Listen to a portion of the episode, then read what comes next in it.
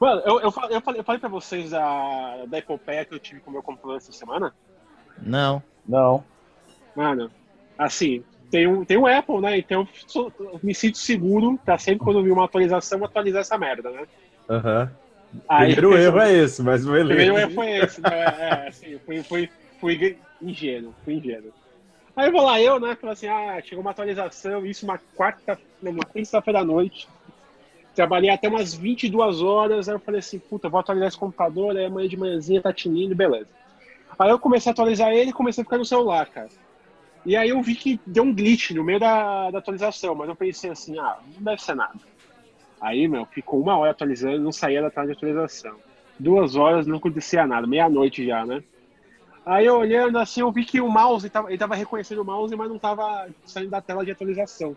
Aquela barrinha característica, né, do, do, do- da Apple iniciando. Aí, cara, eu comecei a. Assim, aí eu re- reiniciei o computador, aí ele reiniciava de boa, aí eu logava, aí voltava para aquela tela de atualização. É legal, meu, meu computador pifou, cara. Eu, eu tava com o cu na mão de ter perdido todos os meus documentos.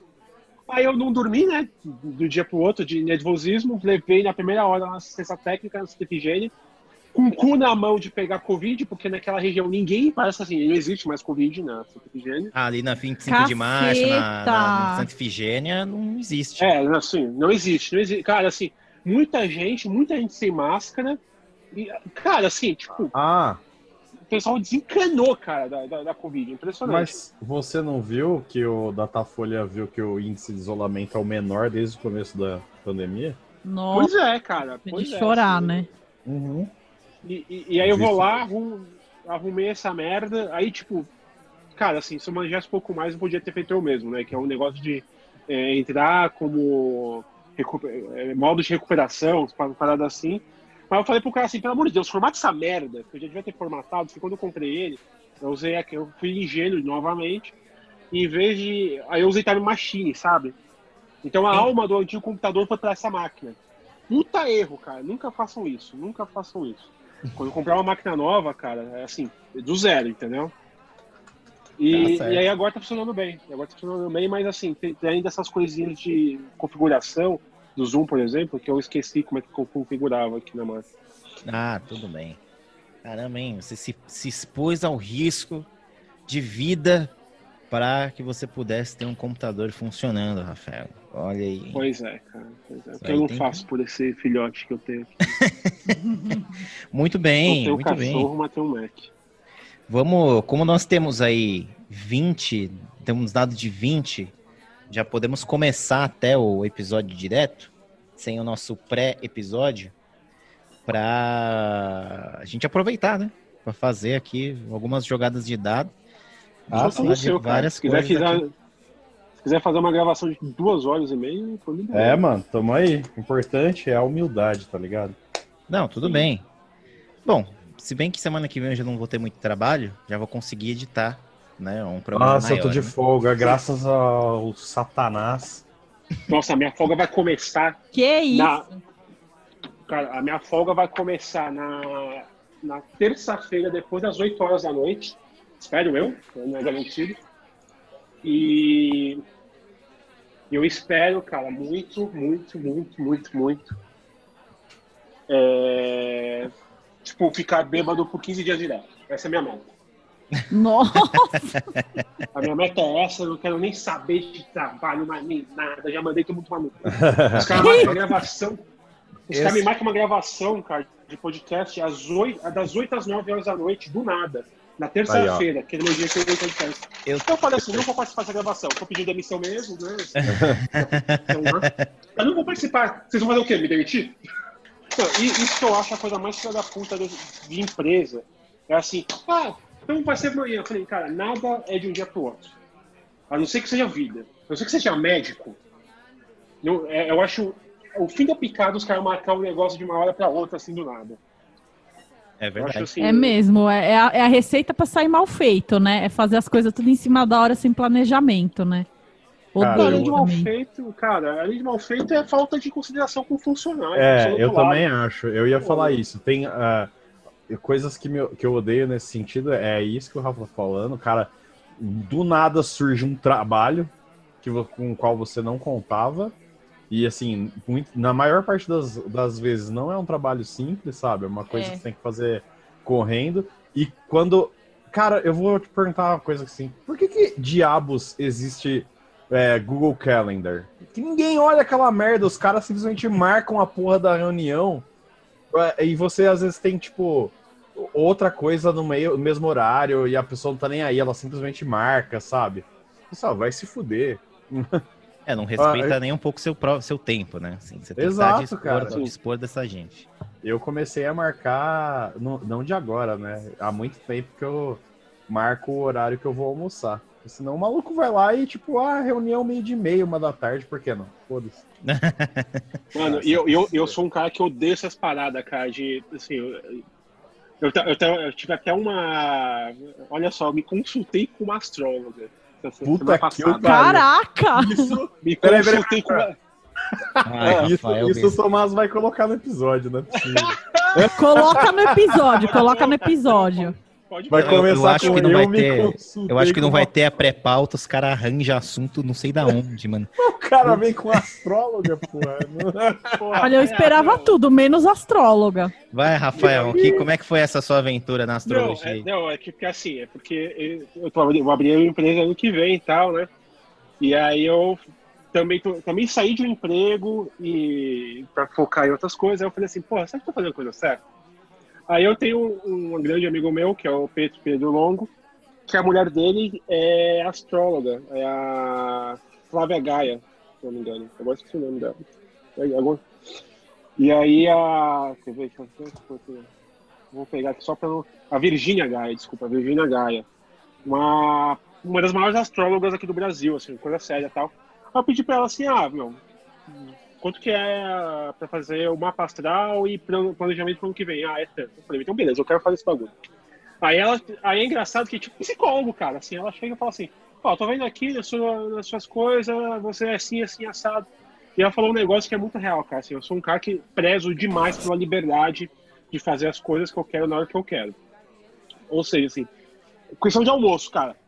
Todo dia- marcar almoço todo dia, assim, meio-dia, pra mim é o inf- é a pior coisa que tem, por exemplo, cara. Eu odeio essa parada. Às vezes eu almoço duas horas, às vezes eu almoço uma hora, às vezes é meio-dia, às vezes três horas. Eu odeio quando eu tenho que almoçar no horário certo. Você quer me deixar puto, é isso. E aí, com esses negócios de reunião a toda hora, por causa de todo mundo tá fora, direto é isso, cara. Você tem que definir um horário de almoço. Eu falo assim, cara, eu só quero morrer com as dessas reuniões. E nunca é uma reunião importante. Nunca é uma reunião importante. Ah, mas a maior sempre- parte das reuniões nunca é importante, viu, Rafael? Pois é. Mas eu recomendo vocês fazerem esse negócio de mãe pastel aí, porque deu certinho, cara, comigo aqui as coisas.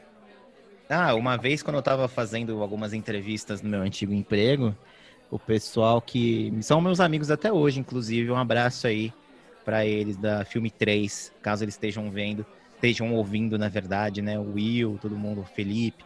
É, e, o, e o Will, na verdade, que era o diretor de cena, ele é um cara que ele é muito ligado nessa coisa das- da astrologia e da numerologia e não sei o que e tal. E numa, numa des, num dos, dos eventos que a gente estava atendendo, ele fez o meu mapa astral ali na hora. E aí ele tem um negócio do meio do céu, tem uns negócios assim que eu nu- nunca ouvi falar, assim. Aí ele falou que eu sou Uhum. água, água e água. Falei, ok, que bom. O que isso, isso significa exatamente? Aí ele deu uma explicação, mas aí na hora eu não lembro, não lembro direito o que que era, enfim. mas- Você evapora, condensa e chove de novo depois. É, então, vai saber. Eu não sei. Teria que fazer isso de novo aí com um profissional dessa área da astrologia. Mas provavelmente não devo fazer isso. Não... Eu, eu tenho vontade de fazer meu mapa astral, sempre tive vontade. Aí, ó, pega Pô, um Vou pegar o contato na- com você, É. Rafael. Depois passa o telefone Não, não, pega. sei lá, o. Não, pega que é do caralho. E aí eu até perguntei assim, é, até, até ela falou assim que pra abrir a empresa, assim, porque também é interessante uma pastel, uma pastel da empresa, né? Ah, Rafael, E- sério que tem isso? Mapa astral Ah, da empresa? Porra, porra, porra. Porra, pessoa certeza. Não, é sério, eu não, eu não, eu não imaginava É. que tivesse esse negócio. Sim, sim, tem, tem, tem uma- cara, tem uma, tem uma astróloga que é super dos artistas e dos empresários, que é bolsonarista, tá? Então eu não vou nem citar o nome dessa mulher. Coitada.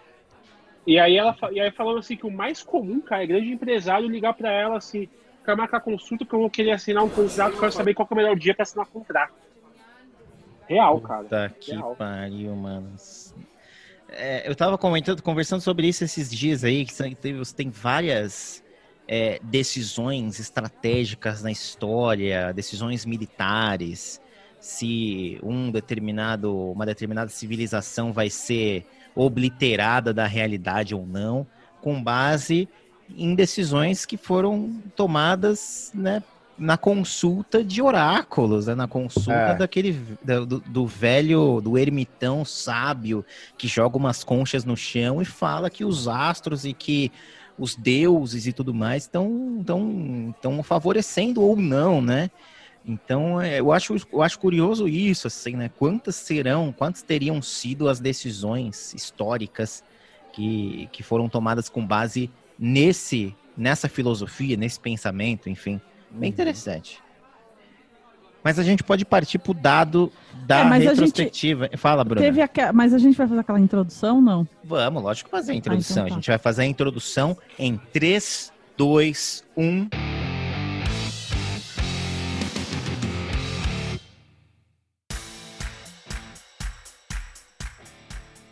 Olá para você que me escuta agora, seja bem-vindo e bem-vindo a mais um episódio aqui do Powerhouse Podcast. Eu sou Tomás Castilho, o seu host, e eu estou aqui com a co-host de sempre, Bruna, vírgula, Abaldini. Tudo bom, Bruna? Tudo bem? Como é que vocês estão? Tudo bem com vocês? Estamos aqui com ele também, meu querido Rafa, meu querido numerólogo, astrólogo Rafael Bezerra. E aí, Rafa? Olá, meus amigos, que os deuses joguem bons dados para vocês nesse ano de 2021, porque 20 foi uma merda, né? Completa. 20, 20 já enterra essa merda logo, já queima, porque olha, Motivos para chorar não faltam. motivos para chorar não faltam. E estamos aqui com ele também, meu caro Marcos Vinícius. E aí, Marcos, tudo bom com você? E aí, gente, tudo bem? Cara, esse ano desgraçado, ele é tão maldito que assim, fechei sexta-feira as coisas, falei, chega, finalmente, uma folguinha aí pra fechar esse ano maldito. Acho que não falta acontecer mais nada. Eu recebi uma cartinha aqui, Denatran, aviso de recall. Eu falei, puta que me Que que é pariu! isso? É, eu vou ter que levar meu carro pra trocar uma peça lá, porque Ai, por defeito de fabricação. Eu falei, caralho!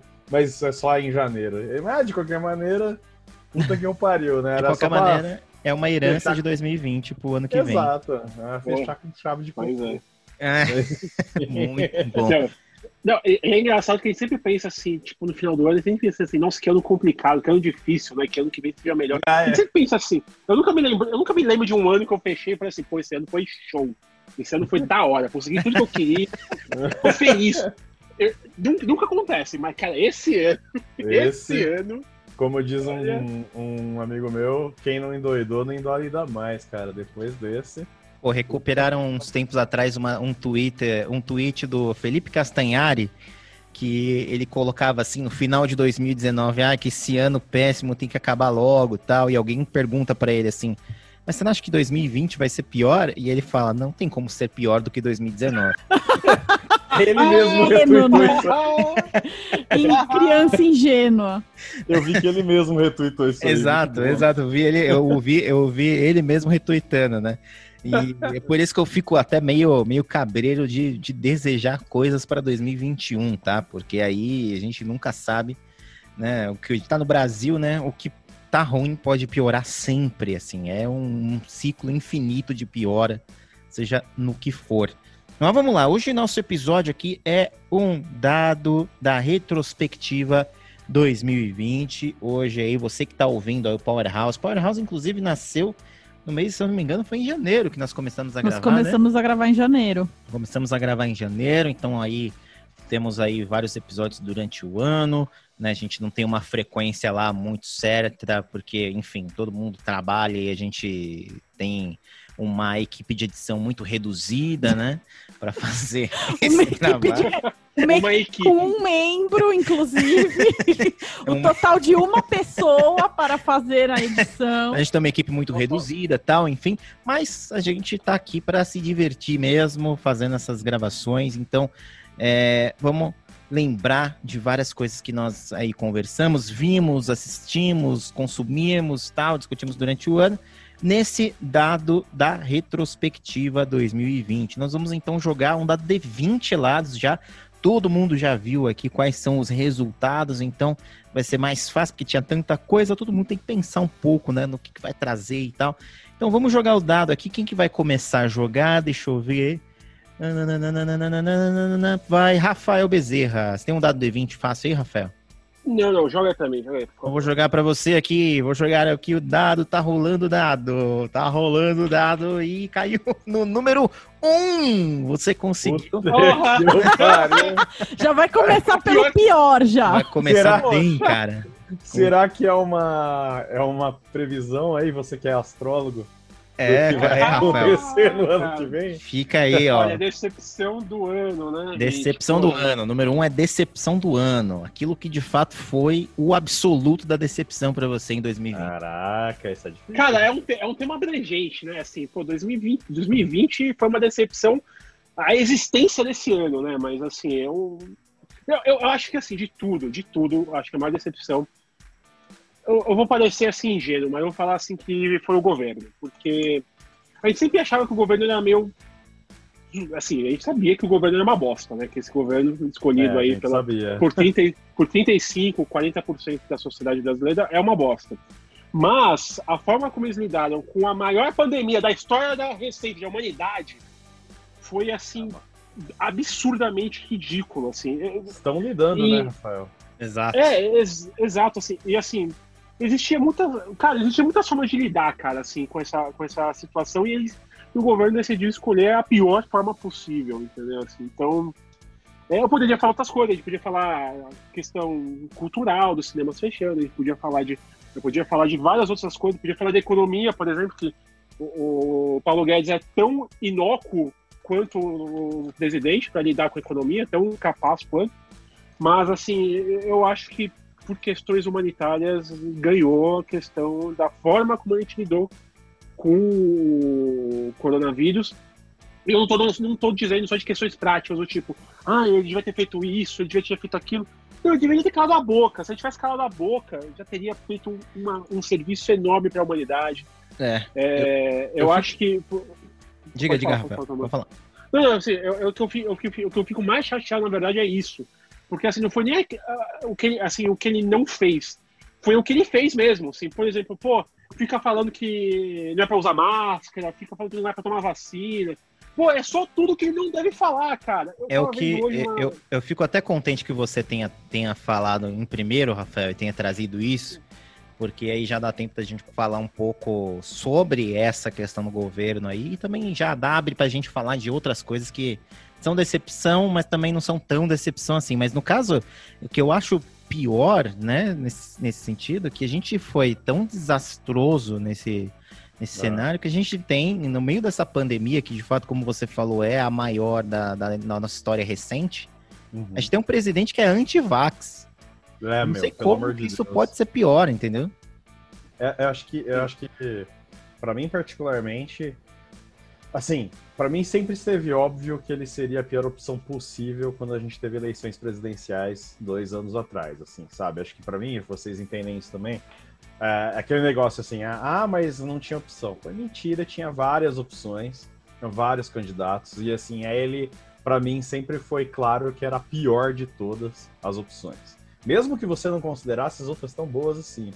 Agora, em relação a, a manutenção, a, a gestão de tudo que estava acontecendo durante a pandemia, desde o começo, foi, eu acho que existiu, além de uma mentalidade de merda para um líder de Estado, é, que é, é mais, está mais preocupado com picuinha.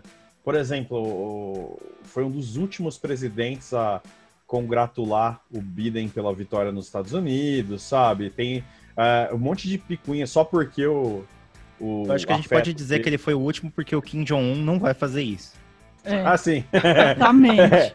Mas assim, é, é, é, o cara tá mais preocupado com picuinha, em, em fa- fazer briguinha, de repente, com governadores ou com outras personalidades do mundo da ciência, por exemplo, do que efetivamente procurar um- uma resposta adequada para o problema.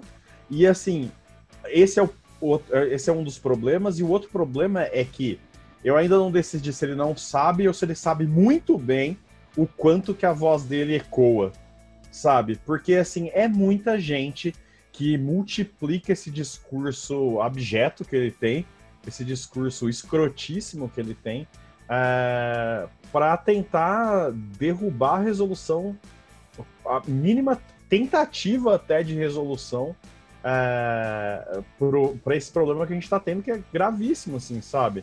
Eu acho que isso que é o, o negócio que me deixa mais puto. Eu acho que. E eu, eu vou colocar. Eu concordo completamente com o Rafael que a maior decepção do ano foi essa. E eu tenho uma segunda, um segundo lugar em relação à maior decepção do ano, para mim, que está relacionado com esse tema, que foi a maneira com que as próprias pessoas lidaram com o negócio. A gente estava vendo agora, a gente está no menor, menor índice de isolamento desde o começo da, da pandemia, sabe? E a gente teve pessoas que desde o começo estavam cagando pro negócio, sabe? Então, assim, além de. E a gente sabe que também porque é, ecoa a voz desse desgraçado. Mas é, as pessoas em si, elas não estavam nem aí pra peteca, sabe? Sim. Parece que não consegue entender o nível do problema. E aí outra coisa, que eu vou falar uma coisinha aqui, que aí é para também pra galerinha que é o rebeldezinho de Pinheiros, que vem e faz adora fazer discurso, só que é o maluquinho que tá saindo, ah, feriadinho, acho que eu vou viajar até o Rio de Janeiro. Ah, eu vou dar uma passeada aqui, uma ali. Só que na hora do vamos ver, senta e faz textão, né? Só que assim, aí, tipo, é, é a pessoa que também tá contribuindo para esse comportamento desgraçado.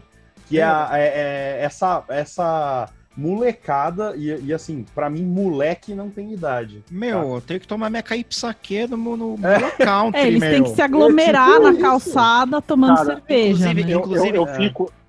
Diga, eu, diga, eu fico- Rafael. Eu fico, eu, eu, eu fico chocado, cara. E, volta e meia, na Zona Norte existe uma avenida chamada Avenida Nova, que é super famosa porque tem vários bares. Assim, Luiz próximo do Drummond, Drummond. Vilares. É, exatamente. E é super famosa que, assim, tem realmente muitos bares muito bons, assim, baladas muito boas, assim, quem gosta da Zona Norte. É um bom lugar. Cara, eu fui três ou quatro vezes, eu passei por lá de carro, toda, no final de semana, todas as vezes os bares estavam lotados, recentemente. Ah, E assim, não é negócio assim de tipo, ah, sabe, restaurante que, tem um distanciamento. Não, não, cara, é, é a galera se mutuando, se mutuando como se fosse normal, assim, tipo, acabou. E, e eu fui, por exemplo, agora pô, na Santa Efigênia que tive que arrumar computador. O pessoal tava de boa, assim, andando sem máscara, nem aí, né? é, se, se amontoando. Acabou, Falei, coronavírus cara, acabou. Que absurdo. Cara, é um negócio assim que me deixa assim, nervoso, porque assim, e eu fico, eu fico nervoso assim de passar mal, porque eu falo assim, do que adianta, assim, do que adianta eu usar máscara e tal, porque assim, eu vou ter que me tomar banho de Listerine, né, cara, pra eu poder é, me purificar depois de passar por esse lugar, né, cara? Assim, não tem como. Exatamente. Mas você Por sabe, mais ó, que eu me cuide, eu, eu, eu queria deixar, ainda até aproveitando isso que vocês trouxeram, eu queria deixar um recado aqui para os meus amigos, amigos pessoais mesmo, as pessoas que estão aqui, que são da minha convivência, que, enfim, estou acompanhando a vida dos meus amigos no Instagram, né, no, no Twitter e tal. Então, para você, meu amigo pessoal, que tá saindo, que tá, sabe, viajando, que tá, sabe, aproveitando a vida nesse momento, né? O meu sincero vai tomar no cu, É isso aí mesmo, porque concordo. né, Parabéns. eu não tô, eu tô dentro de casa há meses, só indo Meses, em mercado, cara. em farmácia, para você, seu estúpido e estúpida, poderem Hipócrita. viajar, hipócrita pra caramba, poderem viajar, poderem aproveitar, poderem tomar sua cervejinha. Eu quero que vocês todos se explodam, tá? Porque eu acho que a única, talvez a única coisa interessante que tenha surgido nesse, nesse meio bizarro em que as pessoas estão morrendo e estão chegando no hospital e não tem vaga, é que a gente consegue ver quando, num apocalipse zumbi, quem de fato a gente vai poder contar como Verdade. uma pessoa que vai de fato agregar alguma coisa à sociedade, ajudar o próximo. Ou, não, imagina, não vou perder minha praia, não vou perder minha balada, nem minha cerveja. Então eu realmente quero aproveitar, deixo oficialmente aqui esse recado para você que gosta de me acompanhar, né, que, enfim, nós temos certa convivência, seja lá você, você que está ouvindo sabe quem é, porque Sabe quem é. sabe quem é, eu acho que isso vale aí para todos nós aí que, é, por todas as pessoas que estão no nosso entorno que fazem isso, fica aqui esse recado, né? Então a pessoa deveria se envergonhar, na verdade. Eu ficaria muito envergonhado de numa situação dessa. Mas enfim, vida, vida que segue, vamos para frente agora, Bruna Baldanha, qual que é a sua decepção do ano? Bom, é isso tudo que vocês já falaram, né? O, o, a decepção com o governo, ela acho que todos nós temos um pouco essa decepção. Eu lembro da, da ocasião em que o presidente comemorou que a vacina, quando estavam começando o desenvolvimento e a divulgação, né? Das, que estavam chegando nas, nas primeiras versões da vacina, algumas deram errado, ele comemorou. Então eu acho que isso, assim, alguém que comemora esse tipo de coisa é diz muito sobre o caráter da pessoa. Então eu acho que fica aí, né, de, de, de aviso aí pra gente pro futuro o que ele é capaz de fazer. Eu também fiquei muito decepcionada com as pessoas porque elas não estão levando a sério a pandemia. E eu acho que existe uma confusão, queria só adicionar isso a tudo isso que vocês já disseram, é, que a reabertura do comércio para algumas pessoas não irem à falência de vez, principalmente os, o pequeno, o micro, pequeno e o médio negócio, as uhum. pessoas associam que ah, já que está voltando o comércio, então a pandemia acabou, então não preciso mais me preocupar com nada. E realmente as aglomerações acontecem, ninguém respeita distanciamento, ninguém respeita nada. Então é muito complicado. E eu acho que esse ano as decepções foram muitas, né? Com pessoas da Nossa. família, com amigos, né, com quem a gente convive e tal. Então, é, é muito triste e, enfim. Ah, esse total. foi um ano que teve muita decepção. Bom, Você vamos saber que Ligar. Eu deixo só, só fazer um wrap-up aí, que eu, eu só queria também... Eu tentei dizer isso, mas o Tomás acho que foi mais direto, de mandar tomar no cu, não importa quem é você. Acho que tem que tomar no cu mesmo. É, porque eu acho que é uma hipocrisia do caralho, porque assim, é, eu, por exemplo, acho que o Tomás também. Eu, pelo, eu não corto meu cabelo acho que desde fevereiro. Porra! Só que tem um pequeno problema que o Tomás tem cabelo em toda a cabeça dele. Eu não tenho mais. então, tipo, o Tomás com essa cabeleira muito louca, maneira aí e tal. Eu não, eu fico oh. cara com esse cabelo ridículo do lado, assim.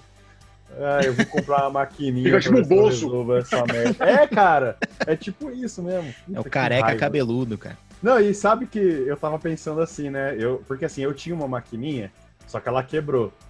E aí, é, quando começou a diminuir um pouco a média móvel de casos, assim, eu comecei a pensar, será que eu eu arrisco ir? Eu tenho muito cagaço de. Porque barbeiro, é mais do que o cara botar um copo e te servir alguma coisa na sua frente. O cara tá mexendo em você, sabe? O cara tá respirando em cima da sua cabeça. Tá respirando muito próximo. Né? É, exato. Daí eu fiquei meio receoso, falei assim, não, eu vou esperar diminuir mais. Daí a galera começa a sair e cagou tudo de novo. Então, vamos fuder, nem cortar o cabelo a gente pode mais, seus arrombados. Ah, é, eu também costumava ir sempre no, no salão para fazer um determinado procedimento no cabelo, né?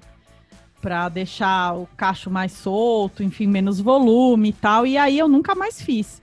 E aí agora eu tenho dois tipos de cabelo, né? Um que eu fazia o procedimento e a outra parte que está completamente crescida, que eu comprei um produto bem mais fraco que não faz muita diferença e olha, vou te falar, viu? Eu tenho dois, duas espécies de cabelo na mesma cabeça. É, Heterogêneo. Bom, vamos seguir então aqui para a nossa próxima jogada de dados. Vamos lá, Marcos Vinícius, joga um D20 aí para nós. Jogarei, ó. Puta, dois. Dois. Ah, vamos lá, vamos na, continuar na decepção. Agora uma decepção mais, mais direta, né? Decepção do ano, no caso de livro ou jogo. Você pode selecionar um dos dois aí que você tenha lido ou jogado. Tá, eu posso falar uma coisa que eu não consumi, mas que me decepcionou. Se for a mesma que eu, eu já vou falar.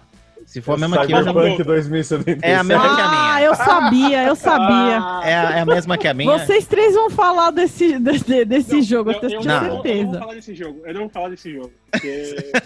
eu sabia não. que vocês iam falar desse jogo. Não, mas, mas, mas, tudo bem, a gente fala aqui.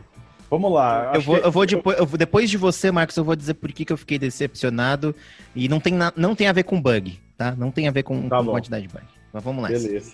É, eu, ao contrário do Tomás, eu não joguei, ou talvez deva dizer, eu não tentei jogar, porque eu até, eu até dei uma bronca na, lá na galera lá no nosso WhatsApp. Que foi: para de comprar jogo em pré-venda, filha da puta!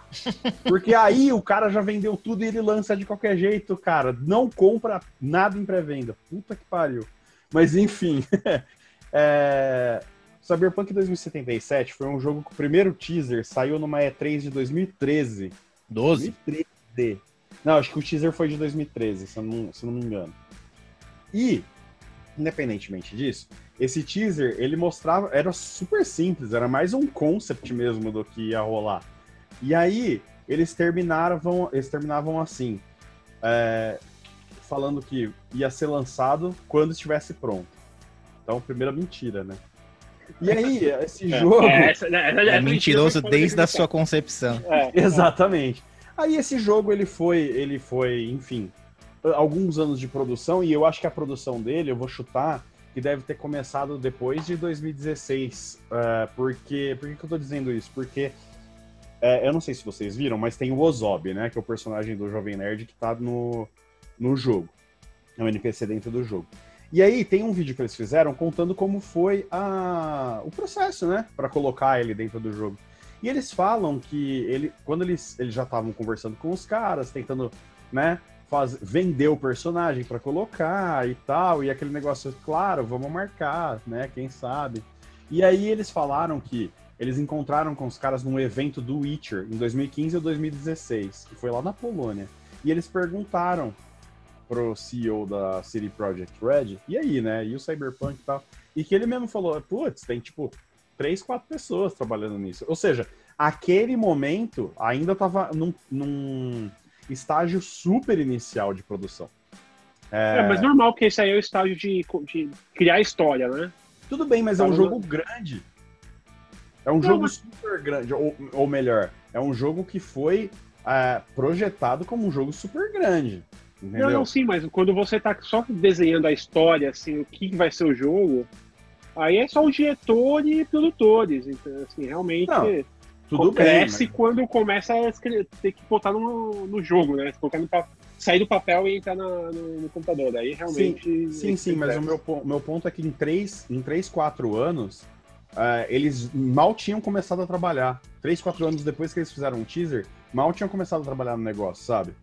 tipo, evoluiu muito pouco. Ao menos é, isso é a minha leitura do que eu vi deles contando. Uhum. Uh, e aí o que aconteceu? Jogo super hypado, não para menos, né? Porque você vê realmente o, a, divulgação, o que so, iam soltando do jogo, você fala assim, cara, esse jogo vai ser muito legal. Vai ser o melhor jogo do universo? Não. Mas vai ser um jogo muito legal, sabe? É, até porque é, eu gosto particularmente da, da ambientação. Eu amo o RPG no qual ele se baseia, que é o Cyberpunk 2020, que muita gente não sabe, né? Que ele vem de um RPG dos anos 80, o Cyberpunk 2020, que é baseado em. bem inspirado por Blade Runner, por exemplo. É, e aí, uh, esse jogo ele veio sendo hypado, veio sendo hypado, veio sendo hypado. Marcaram uma data, né, para lançamento, que ia ser abril, eu acho, desse ano. É, e aí eles atrasaram e atrasaram de novo. Só que a, o segundo, a segunda atrasada deles ele ia ser lançado em setembro. Quando eles atrasaram para dezembro, eles falaram assim: gente, não vamos lançar mais em setembro, a gente vai lançar em dezembro. O dia 9, né? Que saiu? Mas enfim, dia, dia 9, 10. De, dia, dia 9 10 de dezembro. A gente vai lançar nesse dia. Eles deveriam ter atrasado esse de setembro sem uma data fixa. Porque, assim, um jogo que é atrasado duas vezes, provavelmente tem muita coisa para ser feita ainda. E depois eles vieram admitir. Uh, eu até conversando com o Vitor, né? Eu até falei, falei ele assim, ah, porque as texturas. Eu falei, Vitor, cara, os caras, esses vídeos de, de gameplay, de divulgação tal, é feito em. são feitos em máquinas muito fortes, sabe? Em PCs é, high-end, PCs que custa 20 pau para você montar um PC. Não vai, o cara não vai mostrar no PS4. Ah, não, mas eu procurei, eu vi gameplay no PS4. Eu falei, eles não divulgaram gameplay no PS4, eu tenho certeza, até que eles admitiram recentemente. Mas uhum. enfim, veio com toda essa bagagem, né? O jogo atrasado, anos e anos e anos de produção e não sei o que, tararara, foi lançado ultra mega cagado, cheio de bug, cheio de problema, gente não conseguindo jogar, travando na missão principal, cara. Nem a missão principal tava redonda, sabe? Nem a história principal tava redonda. E aí as coisas vão saindo, né? Ações da CD Projekt Red é, caindo vertiginosamente. É, é, todo eu ouvi falar que o que eles perderam de ação já comeu todos os earnings que eles tiveram no ano. É, embora, e aí o problema desta merda dessa pré-venda, o jogo foi pago pela pré-venda. O jogo custou cento e varada milhões de dólares e na pré-venda, eles venderam tipo 8 milhões. Só na Steam foi 50 milhões, cara. Aí só a Steam pagou metade do jogo já. Então o jogo tá pago. E aí o que, que acontece? Por pressão da, da diretoria, não tô, não tô nem colocando investidores. Provavelmente os investidores estavam pressionando também. Por pressão da diretoria, lançaram o jogo do jeito que tava e agora tá saindo que até os desenvolvedores e, e os roteiristas, as pessoas que estavam trabalhando no jogo, estão exigindo da diretoria da CD Projekt Red uma explicação do porquê que eles conseguiram, lançar, quiseram lançar o jogo sabendo que o jogo não estava pronto. Então, assim, é, é um jogo que, se, quando ele estiver redondo, eu provavelmente vou querer jogar, porque, como eu falei, é uma ambientação que me interessa, tal, tal, tal, tal. E eu sempre enfiei na minha cabeça que eu não ia comprar esse negócio antes dele sair. Eu ia comprar só no ano que vem. Até cogitei me dar de Natal esse jogo, mas falei assim: não, não vou, vou deixa para mais para frente. Vou comprar um monitor, sei lá. Depois eu vejo isso, sabe? É... E aí, cara, além da, da experiência de jogo, eu tô indo além da experiência de jogo porque de fato eu não joguei. É, toda a cagada que aconteceu rodeando o lançamento do jogo para mim foi uma grande decepção porque eu não esperava que a CD Projekt Red fosse se comportar dessa maneira. E assim, já tem esse negócio de crunch em indústria de videogames que a gente sabe que é pesado, acontece com todo mundo, não existe nenhum inocente. É, então aí tem aí ó, a CD Projekt Red, Rockstar, Blizzard, acusações pesadíssimas contra a Blizzard de crunch também. É, e a CD Projekt Red é um, era uma, uma, uma desenvolvedora que eu via muito parecida com a Rockstar, no sentido de tipo, eles lançam poucos jogos, com um espaço grande entre cada lançamento, mas quando o jogo vem, o jogo é muito bom. Então, tipo, os dois últimos lançamentos da, da Rockstar, grandes lançamentos, GTA V, Red Dead Redemption 2. Dois jogos incríveis, sabe? Definidores de geração. E aí vem esse jogo todo cagado, e aí junto com ele todo esse problema que tá rodeando ainda. Uh, é, o, a, a, coisa, a coisa do jogo em si, eu comprei um videogame novo, eu pensei, pô, vou jogar um Cyberpunk 2077 no videogame novo, não vou jogar no velho. Eu quero ter uma experiência bacana, quero ter uma experiência uhum. foda. Fui lá, tal, comprei o jogo. Cheguei o jogo aqui, aí num, a versão que eu comprei, né, que é a versão do, do Xbox, é, veio sem o áudio, né? E aí o, a primeira cena do personagem é ele olhando no espelho e ele recebe uma ligação do, de, de um amigo dele e aparece, uhum. né? Como a, é, é, é, eles estão com os, os aparatos tecnológicos na cabeça, o cara não saca o telefone, ele simplesmente fala da cabeça dele. E aparecendo a legenda, aparecendo a foto do cara, e na hora, não me liguei que era um bug, né? Falei, caramba, será que eles estão com links neurais que eles não precisam sequer falar para se comunicar e só aparecem as legendas, assim, né? Tava dentro do É. jogo mesmo, né? É, eu falei, nossa, mas 2077, da hora tal. Aí depois fui ver, né? Assim, não, acabei não jogando, porque eu cons- ficou, fiquei consciente de que aquilo era um bug, né? Não era uma, uma realidade. Mas o que eu queria falar do jogo, eu vou ser bem breve, assim. Eu, eu gosto do jogo? Gosto do jogo.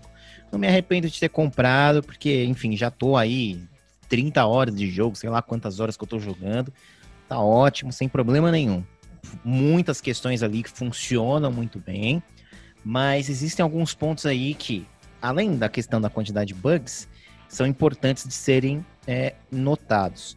Primeiro é, eu acho que a maior parte das pessoas não vai lembrar, mas em janeiro, em janeiro de 2020, o Adam Kicinski, que é um dos CEOs da CD Projekt Red, ele havia falado que o jogo em janeiro de 2020 estava playable, ele já estava jogável. Verdade. O cara Nossa, verdade. né, no começo desse ano, ele já tinha falado que já tava beleza, já tava jogável e não sei o que. Então, você parava para pensar que já tava faltando pouco e aí veio todos aqueles é, adiamentos e tudo mais. Então, nossa, bateu uma porta aqui. Então, é, o, o que, me, o que me, me incomoda, além dessa.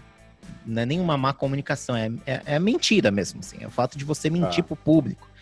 Né, que, é, que para mim eu acho que é, é- é o pior né, de tudo, mas é o fato de que a tecnologia utilizada no jogo, o código utilizado no jogo, que está há oito anos em produção, é um código ruim, né? No sentido de que se você parar para comparar, tem até vídeos na internet, se você procurar por aí, vai encontrar do, da comparação entre Cyberpunk 2077 e Red e, GTA V. GTA V, que é Com um jogo RTX, da tá? oitava geração que o código do jogo é mais inteligente do que o do Cyberpunk, no fato de se você, por exemplo, estacionar um carro no meio da rua, os outros Uhum. carros vão desviar de você, ou se você Isso. pular em cima do carro de uma pessoa, a pessoa vai tentar tirar você de qualquer jeito. Então, a inteligência Bom. artificial é melhor do que deste jogo que foi apresentado. E isso não é bug, na verdade, isso é o Não. código que foi utilizado para fazer o jogo.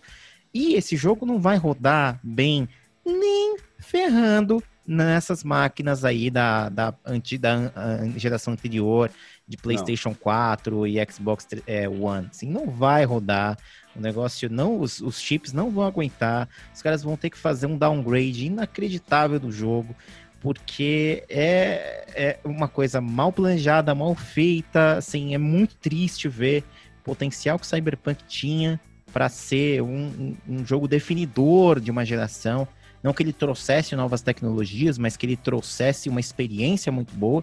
Ele ser relegado a essa a esse fim, né? É um jogo legal, mas que no final do ano pode assim, pode esquecer Game of the Year. Pode esquecer. Não, putz, não, Não- tem nem condição. Não tem É, Não, mas vocês não acham que esse jogo aí vai ter uma ressurreição tipo o No Man's Sky? Que Mas No Man's Sky não tem cagado. ressurreição. Ele, ele melhorou muito. É, o, Ah, No sim, o, o No Man's Sky ele teve um problema parecido. Aliás, só para completar uma coisa que o Tomás estava falando dessa comparação, pra gente ter noção, GTA V é de 2013. É um jogo que tem sete anos e roda melhor, é mais inteligente no seu world building do que Cyberpunk Cara, 2077. eu, eu, eu- eu- só uma questão. Eu, eu acho que deveria acabar com essa história de criar engine própria e todo mundo jogar, usar só o Unreal. Tipo, esquece o negócio de tentar criar engine, meu. Sempre dá Mas é merda. capaz deles usarem Unreal. Eles usaram assim, Unreal? eu não então. sei, eu não tenho certeza. Não, eu eles quero- usaram a, a Engine própria, né? de Engine, que é a engine deles. Ah, sim. Aí, mas assim, Não, tem sempre dois... dá merda isso. É, também acho. Até para conversar para os próprios softwares entenderem melhor um ao outro, né?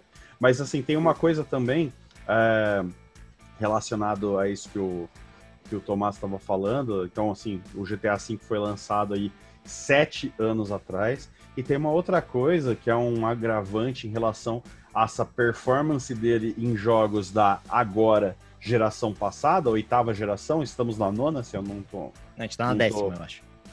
Ó, É. Não era anterior, agora, do É. PlayStation 4. Bom, né? enfim, é- PS4, Xbox One, era para o, o jogo ele foi teoricamente desenvolvido para essa geração e teria uma portabilidade, digamos assim, para a geração seguinte. Porque assim, o que, que acontece? Esses jogos são, são lançados para console e para PC, em geral, a, a versão de console, ela é, tô falando a grosso modo, ela é como se ela estivesse rodando a de PC com tudo no médio. Enquanto o PC você tem um range maior de. Você pode jogar as coisas mais baixas ou mais altas do que no, no, no console. Mas, porque é para otimizar a performance, faz sentido. Então o jogo tá, é, deveria ter sido. Deveria não. Foi, em tese, desenvolvido para essa geração que estava presente na época. Ele ia ser lançado em abril, PS4, Xbox One. E assim, além de tudo, e aí plugando com isso que você, tá falando, você comentou, Rafa, o No Man's Sky ele teve um problema porque assim foi um jogo que foi completamente moldado em cima de mentiras. E eu acho que o, o, Cyberpunk 2077, não é que ele foi moldado em cima de mentiras, o problema é que ele foi muito decepcionante. Ou seja, o No Man's Sky ele falou que ia ter features que o jogo simplesmente não tem. Não é que ah, mas o Cyberpunk também normal. fez a mesma coisa. Não, também não tem. falou que eles... tem, tem, tem várias não... coisas que eles falaram que ia ter que não tem no jogo. Eles Pelo menos a informação que veio até mim. Não, não por exemplo, eles teve, teve uma história aí de que você podia se juntar a qualquer gangue, não sei o quê. Eu não vi nada disso até agora. Eu não sei. Eu não lembro particularmente disso, mas assim. Enfim, até perguntaram de multiplayer para eles, eles falaram: não, isso aqui, isso aí não é nossa prioridade, a gente quer deixar o single player funcionando bonitinho, tal, tal, tal, tal, tal. E aí o que, que acontece? O No Man's Sky, desde que ele foi lançado, ele teve uma caralhada de atualizações que deixaram o jogo muito melhor do que ele era quando ele foi lançado. Mas eu não acho que ele teve um, que ele teve um renascimento. É um jogo que caiu completamente no ostracismo, aliás, vira e mexe, eu topo com ele na Steam ou na Epic, e eu olho e falo assim, mas esse jogo ainda tá custando tudo isso? Sabe? Quando é que os caras vão baixar esse preço, sabe? E assim, uhum. eu tenho certeza, eu tenho certeza não, eu imagino que depois, com o tempo, com patches de correção, o jogo efetivamente vai ficar muito melhor do que ele tá hoje. E assim, embora eu acho que essa sombra dessa decepção do lançamento vai sempre povoar ali. Então eu acho que, assim, é como o, o, aquele ponto. Acho que depois que tiverem conseguido ter dado tempo ao tempo pra galera corrigir, porque os devs sabem que o negócio tava cagado. Eles estão oh. putos, eles estão putos. Chega, então, chega, chega de falar de videogame. Chega então, de... mas enfim, não, não é que eu só, não, eu só que, que vai, vai ser um bom não, jogo, eu, só que ele não vai que... de perto a força que ele poderia ter. Era, Fala, Rafael Bezerra. Não, mas eu, eu, eu queria tecer alguns comentários sobre Cyberpunk ainda, que é assim, é, a sensação que eu tenho que 2000... Hã? Não, o Tomás falou errado aqui, eu fiquei enchendo o saco dele.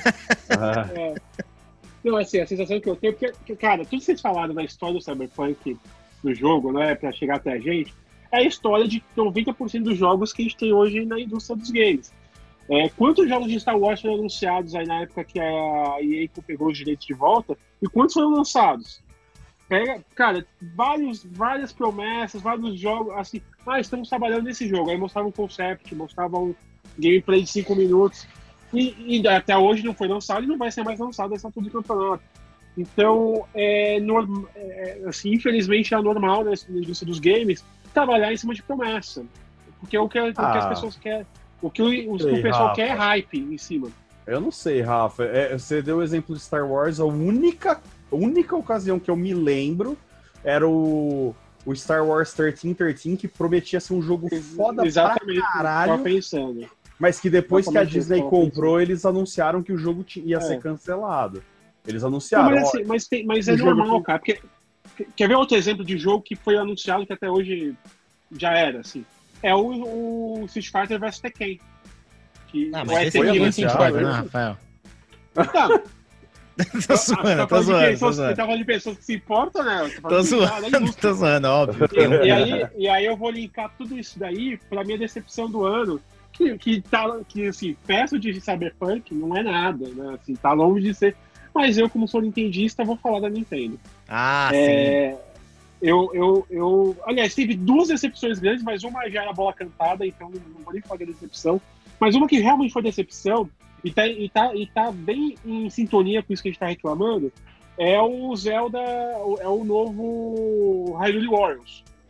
Ah, sim. Que a promessa da Nintendo era, ah, vou contar a história da, da guerra da Calamity Ganon, que teve a guerra do 100 anos antes do Breath of the Wild. Aí você fala, pô, vai ser legal, vai contar a história, vai ser tipo o, o filme do Star Wars, o Rogue One. Que assim, a gente sabe que todo mundo vai morrer, vai ser aquela coisa choradeira, vai, ser, vai ter um impacto. E assim, spoiler para quem não jogou o jogo ou que se importa com a história de jogo de Zelda. Então, não tem, não tem nada disso a história. A história não é sobre isso. Já saiu Pô, esse assim, jogo? Já, Ah, faz um tempinho. uns três meses E atrás. assim, his- exatamente. E o jogo, assim, é bom o jogo, a história é legal até, mas não conta essa história. É uma puta filha da putagem da, so da Nintendo vender um negócio que não entrega, cara. E, e, e, é- e, é o marketing do jogo era sobre isso. Descubra como foi a guerra 100 anos atrás. E não é nada sobre. E não tem isso, cara. Não tem esse acontecimento. A, a- a saída, a saída que os caras encontraram é uma saída legal até. E, bom, foda-se pra quem tá escutando esse negócio, pra quem não gosta de de spoiler de Zelda, né? Mas assim, é, é uma via... um, um bichinho volta no tempo, viaja no tempo, isso tá no do- na demo do jogo, então você já tem noção. E aí esse bichinho acaba mudando toda a história da guerra. É, Onde todo mundo ia morrer, ninguém morre. E Sei. porra, cara, não era o que eu queria. Ele foi o- aquele ratinho dos Vingadores Ultimato que ligou a máquina do e trouxe o Homem-Formiga de volta. Deixa É, o ratinho. E aí, cara, eu fiquei, eu fiquei muito chateado, porque assim, porra, eu queria a história, eu queria me emocionar com a história, eu queria ver os caras morrendo, eu queria ser, queria ver o Link levar uma surra do caralho do Ganon e não acontece nada disso. A história, a gente já sabia que a história ia ser grande coisa, mas, pô, pelo menos respeita o negócio. E, mas assim, ó, a gente foi enganado, a gente sabe que foi enganado. E aí, outra, outra decepção, mas como eu falei, nem, nem tão decepção, porque a gente sabia que ia ser uma merda, é essa, esse lançamento dos jogos do Mario, Essa Que é a puta que questão. pariu. Você, que é, cuspiu você- na cara de todo mundo. ali. você Nintendo sabe que assim, você "Eu sou vai foda". ser decep- decepcionado com a, com a Nintendo em algum momento. Exato, cara. É tipo, tipo ex-namorado, sabe? Assim, você sabe, tipo ex-namorado, assim, você sabe que não deve se relacionar com a pessoa, mas ele faz assim, porra, mas aqueles beijos foram tão bons, a carta usada foi tão boa, vai, vamos dar mais uma chance. Não, não vai dar mais, uma chance, Ai, cara. Você cara. sabe que vai se ferrar. E foi isso, cara. Assim, Zelda, o- a- Mario e Zelda foram as decepções pra mim da É Nintendo tipo- ano. É Bruna tipo aquela- Baldanha. Ah, desculpa. Bom, é, a minha decepção em jogo desse jogo? ano é jogo. Olha só, vamos nessa. A minha decepção Quem em jogo é sobre um board game, hein, gente? Ah, Porque eu mas não, jogo, eu não não jogo videogame. Que absurdo. Espero que vocês possam me aceitar mesmo assim. Então, a minha decepção foi com o Feudum, né? Feudum. Feudum. É um jogo que, assim, olha, a gente nunca vai levar na casa de nenhum de vocês, tá? Custa puder toneladas, né? novamente, porque não dá muito certo jogar. É um jogo que começa, mas ele não termina nunca. É uma dinâmica muito, uma mecânica assim muito lenta. Para cada ação que você vai fazer, você tem que jogar um dado e pegar alguma coisa e gastar um recurso. Então, assim, ele tem uma ideia interessante. É, de, de assim juntar recursos para conseguir fazer as ações, mas isso acaba dando muita morosidade para o jogo. A gente bocejou aqui enquanto jogava, não foi uma boa experiência. Eu nem lembro a, a, a, a editora do jogo, assim, quem que lançou. A Mas- editora, deixa eu ver que eu vejo aqui. Foi a. Mas assim, é, a arte do jogo é interessante, a, a, os, os a, como chamam? As pecinhas, né? Os meeples, né? São Sim. é muito bem feito, tem uma arte muito bonita, tudo bem acabado, assim. Mas ele é muito, assim, não dá pra jogar, levar na casa de alguém e jogar, porque você precisaria ficar o dia inteiro na casa da pessoa jogando pro negócio terminar. Ai, que Então, inferno. O Feudum é um jogo lindíssimo, assim, uma das artes mais bonitas assim que eu já é, vi. exatamente. Mas ele é um euro pesadíssimo, assim, como a Bruna tá falando, em todos os sentidos pesados, porque a caixa dele é enorme, ele tem um monte de peças, ele é, ele é, um- é que a gente, eu comprei esse jogo aqui, achei que ia- não ia ser tão pesado assim, mas ele é, porque ele te dá muitas possibilidades para você fazer coisas ali, só que cada ação que você faz, ela tem um efeito colateral que você vai precisar mover alguma coisa diferente no tabuleiro, e você precisa ter essas regras bem claras, assim, sabe? E, e não é todo mundo que tem, a gente não tem, assim, é, de fato a gente jogou uma vez, tentou jogar uma segunda, mas não deu. É, o, o setup é bem pesado, né? Isso que você estava falando. Demora É. quase o mesmo tempo para montar, é o mesmo tempo que você leva para jogar. É, você então, fica meia hora pra montar o negócio. fica meia hora só para montar o jogo. Inclusive, Jesus. quem quiser comprar, eu tô vendendo, tá? Esse jogo aí. Então, Feudum, procura é muito aí na- legal, viu, gente? É super legal esse jogo. Podem comprar que Procura aí na internet pra vocês verem. Vamos para o próximo dado aqui. Bruna Baldanha, jogue um dado de 20 aí pra nós. Saiu o número 12. 12. 12. Tecnologias que usei. Tecnologias que usei ou conheci em 2020. Bom, é, acho que plataformas, né? A gente foi assim, o, o ano das plataformas. Então, Zoom, Microsoft Teams, Slack, eu acho que impossível quem não usou essas plataformas nesse ano, né? Seja para Totalmente. fazer tá no trabalho, ou seja para se reunir com as pessoas, né? Porque as reuniões foram todas é, remotas, né? Online. Então a gente teve que acabar usando essas plataformas. Eu acho engraçado que isso me faz pensar nas frases mais ditas nesse ano, né? Seu microfone tá mutado, Ah, sim. é, desliga a câmera que a gente ainda tá te vendo, né? E a pessoa, sei lá, às vezes com uma roupa não muito adequada, enfim.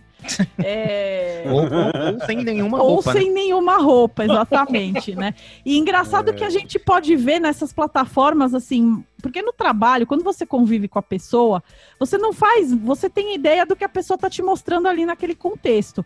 Mas nessas reuniões online, você vê o fundo, né, muitas vezes. E eu achei até interessante que o Zoom, por exemplo, você pode escolher um fundo para cobrir o seu próprio fundo e só aparece o rosto e o tronco, né? Mas muitas vezes as pessoas não usam esses fundos, então você vê parte da casa das pessoas e você é, percebe coisas da personalidade da pessoa que até então você não conhecia, não imaginava que tinha, né? E eu achei isso bastante interessante. A pandemia trouxe elementos da, da dinâmica da casa das pessoas que muitas vezes a gente não imagina, né? A gente tem um gato aqui que agora ele até tá quieto, mas é só a gente começar a falar no microfone, o Tomás em alguma reunião, enfim, e o gato começa a miar, parece que ele quer participar, ele quer interagir, e é, né?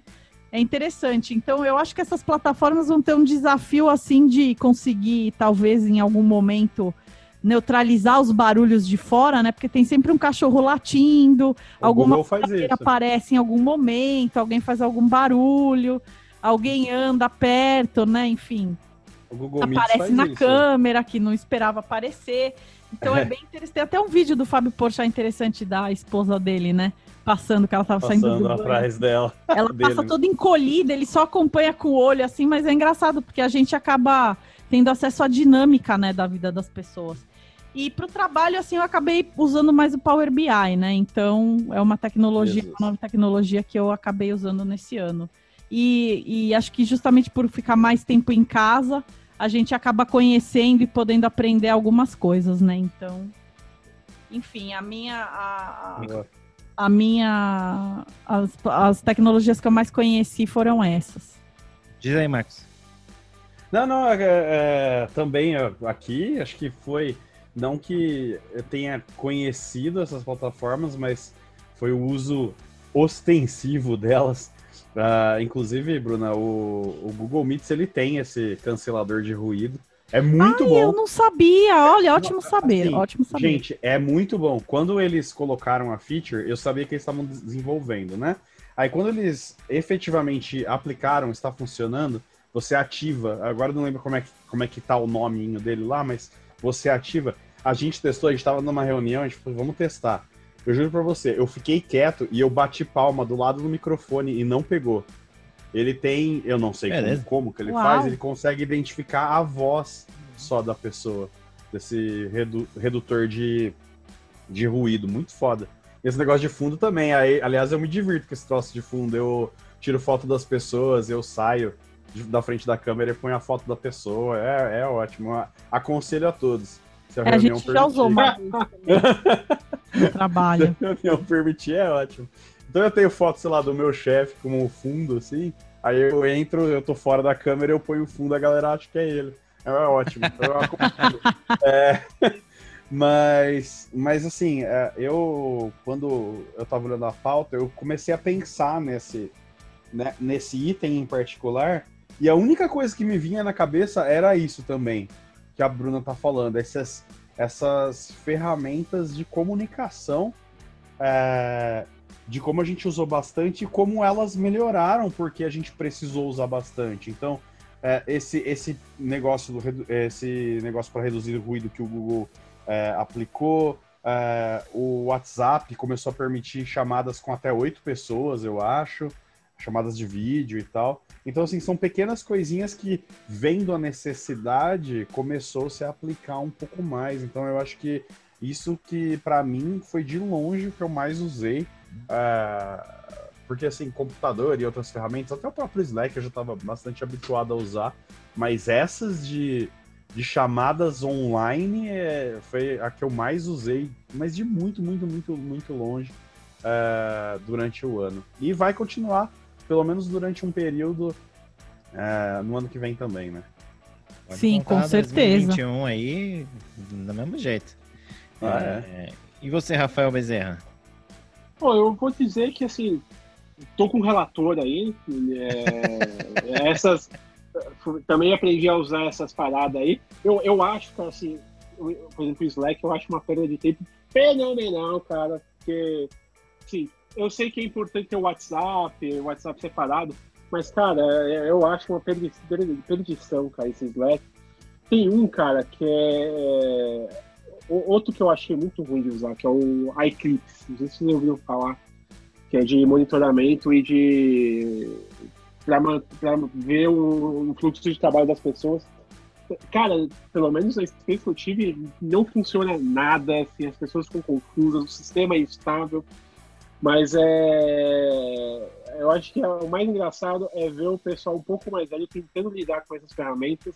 Puta, verdade. Inclusive, cara, assim, é muito complicado, assim, muito complicado. Assim, se você tem chefe, por exemplo, um pouco mais né? Assim, que não tem interação, por exemplo, com esse, com esse material. E não precisa ser velho, não, cara. Tem muito, tem muito superior aí que não é tão velho e não sabe mexer porra nenhuma nesses negócios. E tem que esperar a boa vontade dele pra, pra começar uma reunião, por exemplo. Você me fez lembrar de uma ocasião. É, não precisa ser tão velho, eu concordo. Gente, tem um amigo meu, cara, que eu, esses dias eu, eu, eu falei assim. É, ele virou assim: Como eu faço para assinar o Disney Plus? Eu falei: Você tá de brincadeira, né? Entra no site, paga o bagulho e ah, começa a assistir, né? Aí assim: Ah, mas vai passar na minha TV? ah, instala o aplicativo. Ah, como eu faço isso? Eu virei pra ele e falei: É, não é possível, mano. Ó, oh, você é uma pessoa estudada, você não é tão, tão velho assim, embora seja velho, você não é tão velho assim. Você tem plena capacidade, né? Cognitiva para se você não souber, pelo menos pesquisar, né? Não passar uma vergonha dessa. Gente, e deixa eu falar uma coisa: o cara não conseguiu fazer funcionar. Caceta, jura? É, ele tá é, perguntando é. até hoje, porque assim, eu, eu mostrei para ele, falei, cara, vai tal lugar, vê, procura, instala o aplicativo e tal. Aí ele falou para mim que quando ele entra no aplicativo, a, a TV dele, não sei se, se é muito velha, fala que o sistema operacional da TV dele não. O Disney Plus não, é compatível. Tudo bem, pode é. acontecer, né? Aí Sim, ele falou, é. mas como é que eu posso assistir? Eu falei, você pode espelhar a sua tela do celular ou ligar o computador na TV. Usa a TV como monitor. Ó, como eu faço isso? Eu falei, ah, não, cara, vai se fuder. Pelo amor de Deus, cara. Mas, que ô, é Marcos, isso? Eu, Marcos, eu compadeço com a dor desse ser humano, porque é o seguinte, é, recentemente tive que trocar de computador, né? E eu sou usuário de Mac. Aí eu cogitei voltar para Windows. Cara, eu peguei o Windows emprestado com o computador da minha esposa, fui mexer cinco minutos e falei, não, não sei mexer nessa merda, não. Foda-se. Vou continuar no Mac. Cara, assim, no, assim, eu não conseguia nem entender como é que funcionava as pastas daquela merda direito. Assim, ah, falei assim, ah, foda-se, eu não quero, eu não quero ter dor de cabeça com essas merdas, não, eu vou continuar com, com o Mac. Então eu compadeço com a dor desse ser humano aí, porque aprender coisa nova depois de uma certa idade é complicado, cara. Cachorro tá, velho, é, eu não tô nem. Ah, é difícil, gente. Mas, né? Vamos aí, né? É só se esforçar um pouco que a gente aprende um monte de coisa nova aí. Não, concordo. Não, mas pra que esforço? Mas pra que esse esforço, cara? A, a vida já é muito esforço, já é um puto esforço, cara. Não, não. Bom, vamos dar em- dar andamento aqui. Ah, eu vou falar com tecnologia que eu tive contato esse ano. Eu aproveitei a Black Friday e adquiri uma nova televisão. Uma televisão Ah. de QLED. E é a primeira vez que eu tive bom. contato Nossa. com o 4K. E a minha vida mudou. A minha vida mudou. Nossa, ao gente, assistir olha. Série em 4K, filme em 4K, assisti Poderoso Chefão recentemente em 4K Nossa, olha. anime em 4K é, é inacreditável o que, que é- essa tecnologia faz. É, é de fato um, um, um bando de acontecimento na sua cara, né? É maravilhado, assim, quem puder em algum momento aproveitar alguma promoção, alguma coisa, procure aí uma TV que tem essa tecnologia, porque é outra experiência, assim, né? A gente costuma assistir Modern Family aqui, né? Porque é uma série infinita, né? Ela não acaba jamais, né? A gente tá Uhum. assistindo a cada episódio, parece que ela tem mais uma temporada. E aí é, o- o- é- é- mudou assim a forma como a série aparece para você. Era uma outra coisa na, na TV anterior e é outra completamente diferente agora. Então é. Eu, eu sei que não é uma tecnologia muito nova, né? Assim, tem um monte de gente que já teve acesso e tal, mas assim, é a primeira Ah. vez que eu tenho a oportunidade de, de ter uma, uma TV dessa. E eu fiquei maravilhado. É, tanto que eu, de fato, tô muito cogitando, em muitos casos, né? Tendo vacina, tendo a possibilidade de sair, se quer ir ao cinema e assistir as coisas dentro de casa mesmo. Ah, eu acho que realmente, olha aí no cinema, só se for, sei lá, precisar, quiser ver alguma coisa naquele cinema, agora eu esqueci o nome. 4D, lá, o É IMAX. É, o IMAX, exatamente. Só se quiser ver alguma coisa de ação no IMAX, por exemplo, porque qualquer outro tipo de filme, gente, apaga a Ah. luz e deixa a sua TV ligada, lá no- é a mesma é- coisa no que o IMAX, cinema. assistir Duna, ver a máquina jogar areia na minha cara e é isso. Sim. Mas é. Mas Eu, é eu, eu, eu, eu, eu, como profissional do cinema, fico triste ouvindo isso. eu, eu acho. né, assim, Eu Assim, fico, eu fico. Mas, mas, eu acho. Eu, acho sou seu cinema- público consumidor. mas olha só, O cinema é uma experiência que vai além de você ver numa tela grande. Não é só isso. Ó, vou te dar um exemplo simples, beleza? Tem a dor de cabeça do pessoal xingando, xingando, Não, falando mas ó, alto, por exemplo, tem a o cara gente ligando o celular. Cara, É, imagina tem você isso, isso que eu ia falar. assistindo. ima- Imagina você assistindo Vingadores Ultimato e na hora que o, o Capitão América fala Avengers Assemble, você vendo isso no cinema e você vendo isso sozinho em casa. Não é a mesma coisa, cara. Você Ah, se. mas- Você empaticamente, a energia das pessoas, ela vem pra você também. E você fala, "Ah, filha da puta, até que enfim. Não, mas assim, eu, eu acho que eu concordo, eu concordo com você que tem filmes que são experiências cinematográficas e tem filmes que você vai assistir pela, sei lá, por outras questões filosóficas ou, ou de. Ah, você não vai assistir o filme do Adam Sandler no cinema também, né? Puta que pariu. Não, não, não, não, não. Indo- Não, assim, por exemplo, vai, assim. é, tem filmes de arte, por exemplo, filmes de arte, filmes europeus. Sim, são filmes que, cara, assim, é, talvez seja dispensável a experiência do cinema. Assim, eu estou falando isso com muita dor no coração, dizendo isso, que talvez, talvez se você queira ver, assim, se você tiver uma TV 4K fodida, talvez a experiência seja muito próxima. É, mas, é, pô, filmes hollywoodianos, tal, filmes de super-heróis, essas porra, cara, tem que ser na primeira semana, tem que ser com a galera, tem que ser aquela experiência. Até pra falar mal, né? Por exemplo, quem não lembra da experiência de ver o Hobbit no Uhum. cinema e depois se decepcionar pra caralho. Eu- É, eu- ou, e Vinga- ou Vingadores, o contrário, né? Assim, pô, eu chorei, eu chorei durante o filme inteiro do último Vingadores, cara. Você chorou todo o filme. Então, eu, eu, comecei, eu comecei chorando Ah. por causa da cena do. Por causa da cena. É, eu nem me lembro agora qual foi exatamente onde eu comecei, mas, cara, assim, depois de um tempo, de uma hora, cara, eu comecei a chorar direto. Eu só parei de chorar quando o Thanos, quando o Thanos invadiu a Terra, porque aí já era galhofa, né?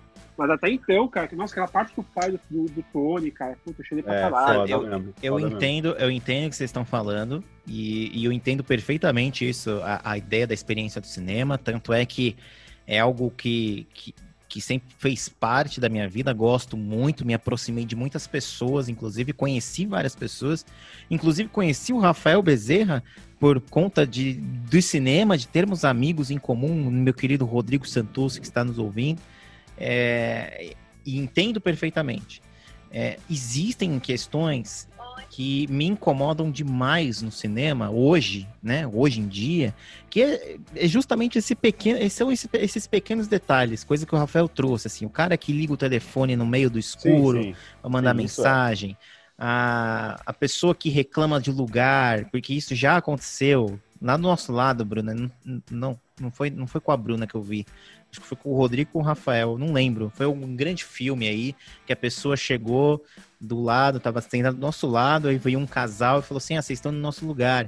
Ele, não, mas esse aqui é o lugar nosso. Eles tinham comprado o ingresso, né, daquele lugar, sei lá, L1 e L2. Aí foi um casal lá com ingresso escrito L1 e L2. Só que os imbecis Era que estavam sentados né? eram de outra sessão. Eu acho que você tava comigo, sim, eu lembro É. disso. É verdade, porque eu fiz uma cara feia depois. Você fez uma cara feia na Não, hora, lembro. cara não, a pessoa não é, lê, compra o ingresso e ou ela não é capaz de ler quando que vai ser a sessão dela, ou ela foi desonesta o suficiente para achar que alguém vai cair nessa história de que o pessoal não vai ver qual é a sessão dela. O bilheteiro caiu, né? Né, o bilheteiro, O foi bilheteiro lá. caiu. Não, o bilheteiro. Foi. Não, mas aí o cara foi um funcionário do cinema lá. O funcionário foi lá ve- averiguar, pegou a lanterninha dele, viu que os caras estavam na sessão errada falou: vocês estão na sessão errada. E os caras tiveram que enfiar o dedo na bunda, ficar quieto e sair da, do cinema.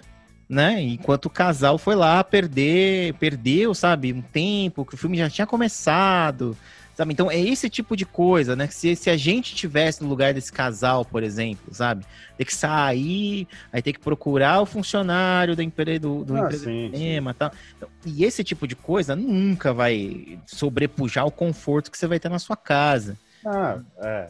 Eu acho que há, há concessões diferentes que você faz dependendo da escolha que você quer, Sim, sabe? O É problema, claro. o problema Vai é que assim, muito mais barato, inclusive, você. Exato, exato. Mas assim, o problema é que hoje o cinema ele depende de fatores que estão além simplesmente de você comprar o ingresso. E de Não, que sim, totalmente. esteja lá. Depende dos, das outras pessoas, né, cara? E a gente Mas sempre, num né, ambiente- Tomás? Eu sei, cara, mas assim, a gente tá num ambiente que hoje, não sei porquê, é, o acesso à tecnologia e certas coisas, certos comportamentos que surgiram, eles começam a ser incompatíveis com o cinema, mas as pessoas não se deram conta disso. O fato de você ligar o celular no escuro e tá atrapalhando a experiência de todo mundo, e isso é claro, porque não é possível que o cara não ache que aquela tela brilhante não vai atrapalhar as pessoas que estão atrás dele. É, as pessoas não se tocaram disso. Se bem que a gente tá vivendo também num ambiente que a galera usa máscara no queixo, né? Ah, é. Vai pois esperar é. o quê também? Bom, É, Sim, é- sim. é isso que é foda. Acho que vai ter sempre um imbecil desse, sabe? E, e- e que vai atrapalhar a experiência e às vezes não é necessariamente do cinema, sabe? É assim, qualquer outra coisa. Você pode. Ó, vou te dar um exemplo simples, cara. Gente, eu juro, eu não tenho nada contra quem fuma. Mesmo. Mas eu, eu odeio cigarro. Eu convivi com fumante, meu irmão fuma, eu morei com ele por alguns anos. Eu não gosto, assim, sabe? E, tipo, a fumaça me incomoda. E tem sempre um filho da puta que inventa de fumar debaixo da minha janela. Então, é um filho da puta, sabe? Agora, tipo, o que que é o problema? É o cara que não tem noção, porque provavelmente o bonito não quer que fique cheirando cigarro na casa dele, e ele acha que pode ficar cheirando na casa dos outros, entendeu? É Então eu verdade. acho que, assim, esses exemplos de incivilidade existem em vários lugares, sabe? Vários lugares. E aí eu concordo, sabe? É claro que você vai gastar menos, você vai estar mais confortável assistindo em casa, mas eu- ao mesmo tempo, eu, pelo menos, a gente aqui em casa, a gente sempre foi muito seletivo com o que a gente vai assistir no cinema, até por ser caro o cinema, sabe? Mas então eu É, acho que essas demais. coisas É Pra verdade. caralho. Até essas coisas com as quais a gente é seletivo, eu acho que a gente vai se manter tão seletivo, se não mais, é, a partir de agora. Porque eu imagino que o cinema, quando voltar mais ou menos com o mesmo ritmo, eu tô imaginando que vai ter uma catapultada de preço, cara. é, que, que vão querer é, correr atrás, sabe? De tudo Ah. que eles perderam. Eu Mas acho se que fizerem vai... isso aí, pode enterrar o cinema. Se fizerem isso. Não, acabar eu acho que não acaba, cara. É a mesma coisa do negócio lá de a TV acabar com rádio, rádio acabar com livro. Isso não acontece. Não, as não, mas tô assim, o- coexistem. Mas assim, não, eu tô, não, eu tô dizendo o seguinte: se os caras quiserem aumentar o preço, assim, dobrar o preço, só porque, ah, ajuda o cinema, cara, não, né? Aí Ah, aquele não, nego vai ficar sim. em casa mesmo assistindo streaming. né? É, isso. exatamente. não sei, não Isso é um não discurso se foi- velado, eu É. acho. É, eu não sei se foi, foi aqui que eu comentei, se foi nesse podcast com vocês que eu comentei, que. Não, foi numa outra reunião, eu tava numa reunião de negócios e aí eu, eu comentei isso daí. Tem um pessoal que tá querendo fazer agora cinema virtual, né? Uhum. O que que é esse cinema virtual? É basicamente um transacional, assim, você, você aluga um filme pra assistir em casa. Só que Uhum. aí você fala assim, ah, porque é um pouco mais caro, e você fala, não, é porque você tá ajudando o cinema, porque você tá pagando o ingresso que seria para aquele cinema, sabe? Assim, uma coisa assim. E aí vai ficar um pouquinho mais caro mesmo, vai ficar 5, 10, 5 reais mais caro que se fosse se alugar, por exemplo, o Tenet na, na, no, no iTunes ou no Google Play, você vai assinar, você assina com a gente, você ajuda o cinema. Teoricamente teria uma, teria uma janela intermediária. Por exemplo, se filme ia lançar agora é, no cinema virtual e só duas semanas depois ia ser lançado nos outros, nos outros transacionais. Meu cu, cara, foda-se, não vou pagar 10 reais a mais para ajudar o cinema. Desculpa. Sim, E assim, ninguém vai fazer isso. Ninguém vai, ninguém vai pagar mais caro. Ah, porque eu quero ter duas semanas antes o filme. Não, se o cara esperou até agora, vai esperar mais duas semanas para pagar para assistir normal. É uma ideia de jirico. Quando os caras vieram para mim e falaram assim, cara, eu, eu, eu falei assim, ah, vou pensar tal nessa proposta. Mas, cara, é uma proposta que não faz sentido, cara. Que, assim, quem tem cinema, cara, tem que se reinventar mesmo, tem que melhorar o serviço, tem que fazer, sei lá, o que for. Mas, cara, o cliente não vai pagar mais caro para ajudar você, só porque você é legal. Ah, claro Então não. é isso É, que o isso é cinema tem que aprender a fazer, cara. Isso que o cinema tem que começar a pensar seriamente, cara. Não tem como você atrair cliente só pela amizade, cara. Isso acabou. E ainda mais agora. O Corona mostrou que, como o Tomás falou assim, pô, se o cara é cinéfilo, cinéfilo, a ponto de gastar, sei lá, 50. Ó, vamos lá, quanto que é um cinema hoje em dia? O cinema, quer dizer, hoje em dia não existe, né? Assim, mas ano passado. Sei Seria lá, a sua. 30 A sua pau, 30 e pouco. 30 Mais, pau por é cabeça. mais, é mais. cinema. É. 40 alguma Por coisa. aí. É que depende do É. dia, né? Por exemplo, se você vai no final de semana, se você vai à noite é um preço, se vai durante a semana, durante o dia, às vezes Então, é mais vamos lá. barato. Sábado à tarde assisti Vingadores do de Mato. É, é É caro. uns 40 alguma coisa. É, exatamente. Então, 40 pau. Aí você vai com sua esposa, sua namorada, sua amiga. Aí é o dobro, vai. Do casal, né? Assim, pô, 80 reais. Pra se... Aí você vai pagar o transporte, seja, seja de carro, seja de de Uber, assim, seja se você tem um carro e vai estacionar, você vai gastar uma grana com isso. Ah, Aí depois 20, disso tudo 30 você ainda vai comer, vai... É. Cara, Tem que comprar uma brincadeira pipoca, toda. né? é, a brincadeira toda vai custar o quê? Uns 200 pau. E o aluguel do filme é o mais caro aí é 25 reais, cara. No, no TVOD, assim, no, no, pra assistir em casa. Poxa, compra uma TV 4K, amortiza isso. Se você é um cara no cinema que quer assistir muito filme, dá pra tranquilamente amortizar isso ao longo de um ano, paga em 12 vezes, e pronto, cara. É, mu- é muito mais jogo. Eu acho que esse é o problema. O problema é que, assim, tá muito caro o cinema, a experiência do cinema tá muito cara, e, não, e, e- e o retorno. E o retorno não tá sendo tão grande assim, cara. O retorno, Não, mas, mas, gente, tipo, eu, eu acho complicado esse tipo de conversa, porque assim, vocês estão falando assim, o que teoricamente compensa mais. Se a gente fizer essa conta, a gente efetivamente não sai de casa pra porra nenhuma. Porque, tipo assim, o que, que sai mais barato? Fazer uma pizza em casa ou pedir uma pizza? Fazer uma pizza em casa. O que sai mais barato? Ir, ir almoçar fora ou almoçar em casa? Almoçar em casa. Tipo, tudo isso você consegue fazer essa esse raciocínio. O meu ponto é que assim, é que eu acho que há vantagens e desvantagens dos dois lados. E aí a questão, é uma questão de escolha. Você não precisa assistir todos os filmes do universo no cinema para aproveitar o cinema da mesma maneira que você não deve, ah, ah, nem deve, né, assistir todos os filmes do universo no cinema. Mas assim, da mesma maneira que, tipo, vai ter filme que você vai, por melhor que seja o seu setup em casa, é diferente, sim, sabe? É outra vibe. Até eu lembro que eu vi alguém comentando sobre isso quando foi assistir o. Acho que o, o último filme do, do Hobbit, da trilogia. Aí, o filme não, não é bom, sabe? Só que quando o cara foi ver no cinema, na verdade não foi nem no cinema. É, foi no cinema, mas foi na CCXP. é, só de ter a galera ali é, junto, na mesma no- na- na- com a mesma mesmo hype, a mesma vontade de ver aquele negócio funcionar, O cara saiu do cinema até achando que o filme era melhor do que o filme efetivamente era.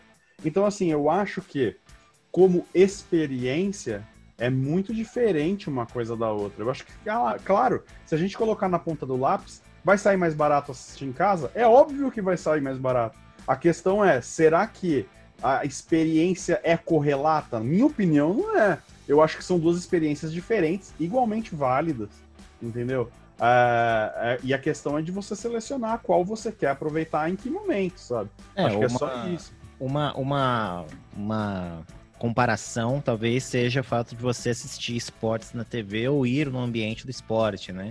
Ir no é. estádio. É. Você não vai ter a narração, você não vai ter os caras comentando a melhor cena, o replay, né? Tudo para ver se foi impedimento ou não e tudo mais.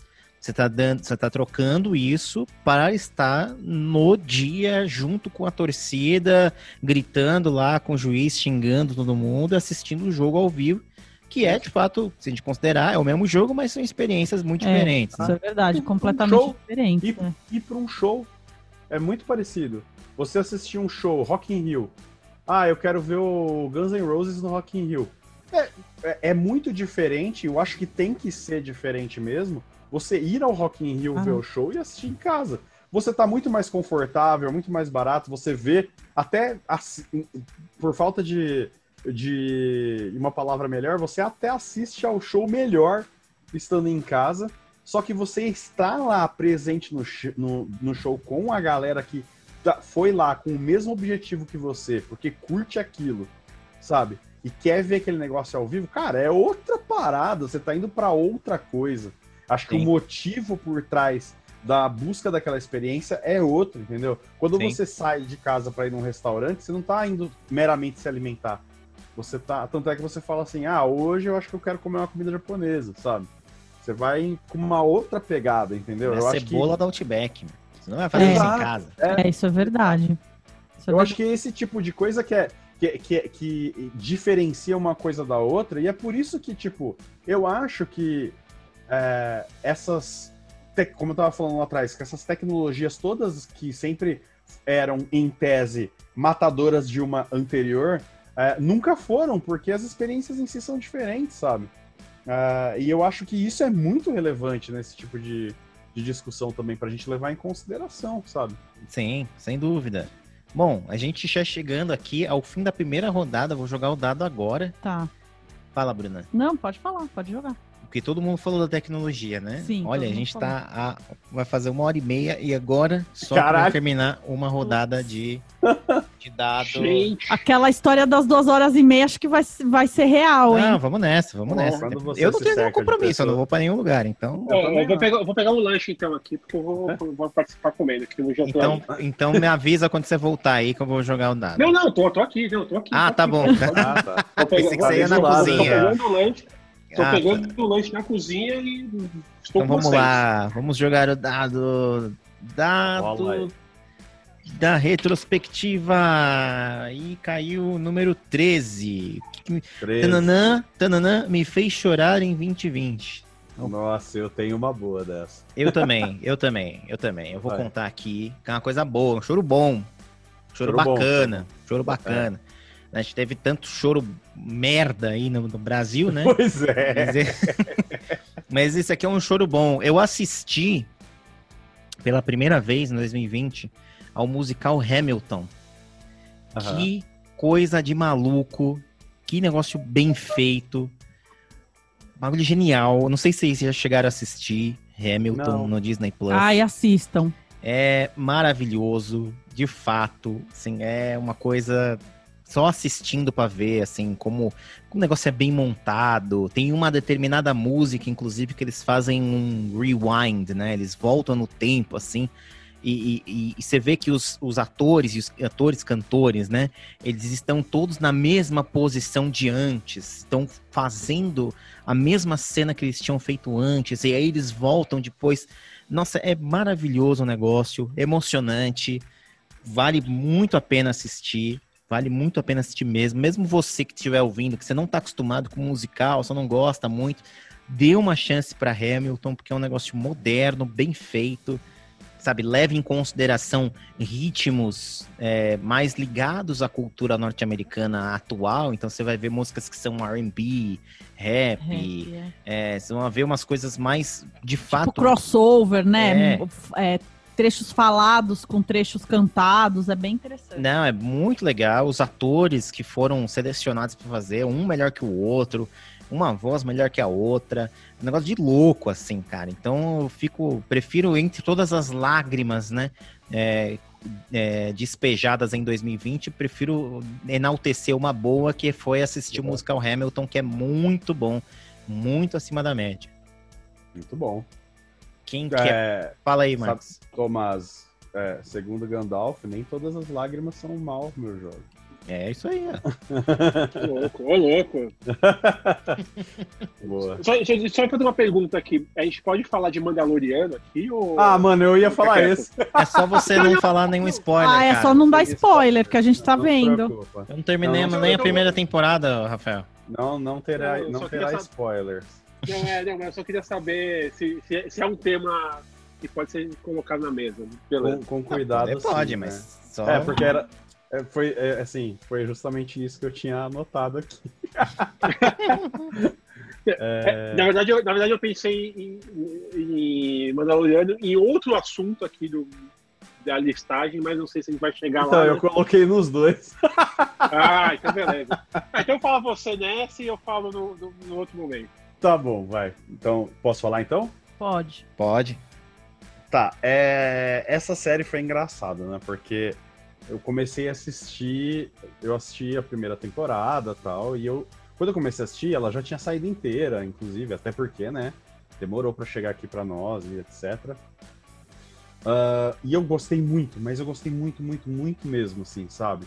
E eu, desde que assistindo a primeira temporada e a segunda, pra mim, pavimentou isso, e espero que esse pavimento não seja destroçado eventualmente em, em temporadas futuras, mas da maneira que está sendo conduzido, eu acho isso muito improvável.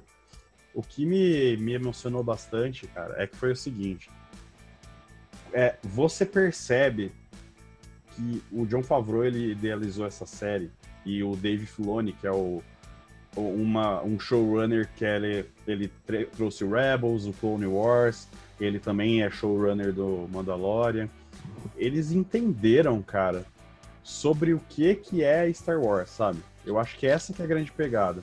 E eles entenderam ao ponto de me parece que eles fizer, fizeram o negócio, estão fazendo o negócio como fãs para fãs assim, sabe? Então, eu encarei, eu encaro essa série, eu tenho visto essa série como um grande presente de um fã para outro. E assim, eu comentei recentemente que, pra mim, isso é a melhor coisa que aconteceu com Star Wars desde o Retorno de Jedi, cara. Mas é, um, é uma série que ela pega todos os filmes que saíram desde 1999 e joga num pacote e fala assim: sinto muito, vocês não sabem o que eles estão fazendo. Claro que tem highlights, tá? Nesses lugares. Eu gosto bastante de Last Jedi. Eu acho o Rogue One bem massa também. Mas assim, é, para mim eles não conseguiram chegar no nível do que chegou em Mandalorian e não necessariamente em, sei lá, cenas de ação grandiosas, embora a ação da série seja muito boa, em tipo arcos dramáticos super complexos, porque Star Wars nunca foi sobre isso, sabe? Ah, eu acho que eles entenderam que Star Wars nunca foi sobre isso. É, Star Wars é uma pegada que assim, parece que os caras entenderam por que, que as pessoas tão fãs disso há tantos anos, por que, que elas se reúnem pra assistir, por que, que elas comentam, discutem, por que elas que- querem ver o negócio funcionando, porque pra elas, cara, tipo, é uma forma de escapismo, mas nem tanto, porque ela se reflete muito ali do que você tá vendo na história. É, você consegue é, fazer é, você consegue fazer adaptabilidade com coisas que podem acontecer na sua vida também. E Star Wars tem um espírito muito, muito notável que é de dar às pessoas esperança de que algo bom eventualmente vai acontecer, mesmo que esteja tudo explodindo, sabe? É, e isso, principalmente no momento como que a gente tá hoje, um ano tão filha da puta, tão difícil, você receber de umas de pessoas que entenderam que é Star Wars é sobre isso, sobre dar esperança para as pessoas, sobre contar uma história que ele não almeja ser a história mais inacreditável do universo, sabe? É um conjunto de fatores que fazem com que aquilo funcione, sabe? Então, entender o potencial completo que essa franquia tem, para mim foi o que eles fizeram nessa série como um todo, nessa temporada. Cara, os caras conseguiram tornar emocionante. Vocês não terminaram de ver a série, então, claro, eu não vou dar spoiler, mas eles conseguiram transformar é, é, emocionante a relação de um cara com um capacete, cujo rosto você nunca vê, e um boneco verde, cara, em algo que, com que você consegue se relacionar, mano. Você, o cara com um capacete enfiado na cabeça, você consegue ler a expressão do cara, você entende o que ele tá pensando, sabe? Então, assim, é, eu acho que todo esse conjunto do que eles fizeram nessa série foi uma coisa que eu particularmente fiquei muito emocionado. E eu vou te falar assim, acontece coisas que eu falei pra Julie no começo da temporada, eu acho que vai acontecer isso. E acontece e eu não me senti nem um pouco incomodado de ter acertado, entre aspas, sabe? E eu assisti aquilo eu falei assim, cara, tipo, quando eu terminei de ver, acho que a sensação que eu, que eu fiquei foi de, tipo, finalmente, entendeu? Finalmente alguém entendeu por que, que a gente gosta tanto desse negócio. É, e aí eu acho que é muito engraçado, eu até brinquei com isso, que a expressão do, dos Mandalorianos lá é o This is the way, né? Que no, na primeira temporada eu acho que eles traduziram diferente na legenda do que na segunda. E agora eles colocam como esse é o caminho. Cara, esse é o caminho de você fazer um negócio desse. Sabe? Tipo, para mim é muito mais significativo do que você querer é, trazer personagens é, antigos sem que se tornaram vazios porque você não sabe como usar esses personagens, sabe? Você tem que saber como usar os personagens, não é só colocar eles para aparecer, sabe? Não é você mostrar o Chewbacca ganhando uma medalhinha, sabe? Não é isso, cara. Entendeu? Não é isso que as pessoas queriam ver. Então acho que isso que entendeu e foi particularmente uma coisa que me satisfez muito, me deixou bastante emocionado e assim me deixou até tipo agoniado de falar assim, caralho, é só em dezembro do ano que vem que vai sair a próxima temporada, cara. Mas assim, é um negócio que tipo eu gostei pra caralho de assistir, eu adorei, adorei a ambientação. É, para mim assim, desde a parte estética a como eu tava falando, a parte conceitual de Star Wars, me parece que esses caras entenderam. De novo, é um negócio é, isento de falhas? Claro que não. É a melhor série do universo? Também não estou dizendo isso. Mas para mim, é a melhor série que eu poderia ter visto nesse momento. Entendeu? O season finale era o que eu precisava ter visto. Eu acho que é, é nesse sentido que eu tô falando, sabe? Dos caras terem entendido qual é a mensagem que aquilo tem que ter. E o que, que a gente precisava ver, sabe? Isso para mim é muito foda. É muito foda e assim, eu espero que dure é, mais temporadas, desde que eles consigam manter esse nível de qualidade. E se for para. Se o cara não souber mais o que ele pode fazer a partir de agora, eu, espero, eu prefiro que ele termine a série do jeito que tá, entendeu? Mas eu acho muito improvável que eles não saibam. Então, acho que é isso. Tudo bem. Eu vou te dizer que eu vou te dizer que o Mandaloriano. Eu não, eu não ia fazer comentários, mas vou fazer aqui. Mandaloriano é a série que me fez voltar a acreditar, a sonhar. Sim, a acreditar. É aquela série que você. Cara, esse ano foi horrível, né? Aconteceu tudo que aconteceu. Mas, e aí a gente fica meio assim, porra, mano, você já tá de saco cheio da vida, sabe? Já, já começa a ficar meio. Você não tem mais esperança nas coisas, sabe? Exato. E Mandaloriano restaurou, restaurou. Essa, essa esperança. Restaurou essa esperança no sentido de que, cara, se fizeram isso com Star Wars, dá pra fazer outras coisas, mas também na sua vida pessoal, assim, interage com a sua vida pessoal e você fala assim, pô, você, você fala assim, pô, as coisas podem melhorar, as coisas podem te dar esperança de vão seguir em frente. E, e, cara, isso é difícil hoje em dia, alguma, algum conteúdo cultural chegar para você e falar assim, vem comigo que as coisas podem melhorar. Vamos, vamos, vamos, vamos trabalhar junto, vamos, vamos ter fé, vamos, vamos acreditar. E era necessário essa mensagem esse ano. Era necessário em dezembro, dia 18 de dezembro que foi lançado, era necessária essa mensagem. É, é uma mensagem que Star Wars, né, cara? Exatamente. É uma mensagem que Star Wars sempre passou, mas que graças ao péssimo trabalho que a Disney teve durante toda a nova trilogia, a gente esqueceu isso. Eu vou te, eu vou te falar assim, que a mensagem do, do, do episódio 1, 2 e 3 também assim, é, é, poderosa, mas assim, ela esqueceu essa questão da esperança e faz sentido pela história que ia ser contada. Mas, cara, voltamos a falar assim, pô, é isso, vamos acreditar, vamos lutar. E é uma coisa que, cara, é difícil hoje em dia um produto cultural falar para você isso e você comprar. Você falar assim, beleza, vou aceitar, é, é isso mesmo. E Mandaloriano é. conseguiu. É muito honesto, cara. É muito, muito é honesto, é. coisa muito honesta, sabe? Porque é aquele negócio, eles entenderam que, tipo, todo mundo tem o seu Darth Vader, a seu Han Solo, a sua Leia, a sua Estrela da Morte, sabe?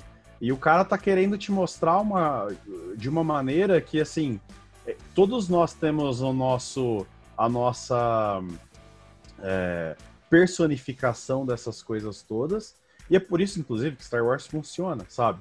E ele, eles entenderam isso. Eles entregaram um, um, um, negócio que o cara ele fez de coração, assim, sabe? Eu fiquei impressionado com, com a entrega, com o, o que chegou de produto final. Foi uma coisa que, assim, é, é, Mandalorian me, me interessou no primeiro momento porque eu achei legal, assim, eu visualmente falei, puta, tá muito louco o visual e assim, pô, explorar Mandal Mandalor, que é uma coisa que fora do universo expandido eles nunca nunca trabalharam muito bem e assim tá uma brisa meio de faroeste e meio tipo é, lobo solitário também. E aí, cara, tipo, o negócio vai crescendo para chegar num, num momento que você fala, caralho, Tipo, é um abraço, assim, eu acho, cara, essa série. De verdade. E eu acho que, como o Rafa falou, a gente precisava muito disso num momento como esse, sabe? Que é um negócio que você fala, você tá exaurido depois de um ano como esse, e é um negócio que te dá uma injeção nova de energia, sabe? E você fala assim, não, cara, mas vale a pena, tá ligado? Vale a pena tentar continuar lutando aí, porque vale a pena, sabe? Tem pessoas como eu aí fora que podem ser talvez hoje menos do que a gente jamais imaginava. Linkando com aquele papo que a gente tava falando no começo, sabe? Desse bando de filho da puta saindo, tal, amiguinho que a gente tá vendo no Instagram aí e tal. Mas ao mesmo tempo, a gente tem a pessoa que tá que nem a gente, tá entendendo qual é a importância de tudo que a gente tá passando, sabe? E a gente tem que também ser resiliente por causa dessas pessoas, entendeu? Eu acho que é, isso, isso é uma coisa que é, as grandes histórias elas fazem. Star Wars é uma grande história, um mito moderno muito poderoso, sabe? Senhor dos Anéis é um mito moderno muito poderoso. Essas histórias, elas entendem isso e elas focam nesse sentimento e eu acho que é, que Mandalorian, depois de tantos e tantos anos, com é, mais erros do que acertos em Star Wars, a gente pode dizer que falou assim, caralho, chegou alguém que entendeu, que deve ter assistido essa merda quando era criança e entendeu por que, que, que a galera realmente gosta disso, sabe? E quis entregar isso. Cara, para mim é louvável, de verdade. Não é a melhor série do mundo, mas hoje é a minha favorita, de longe, cara. Bruna Baldanha.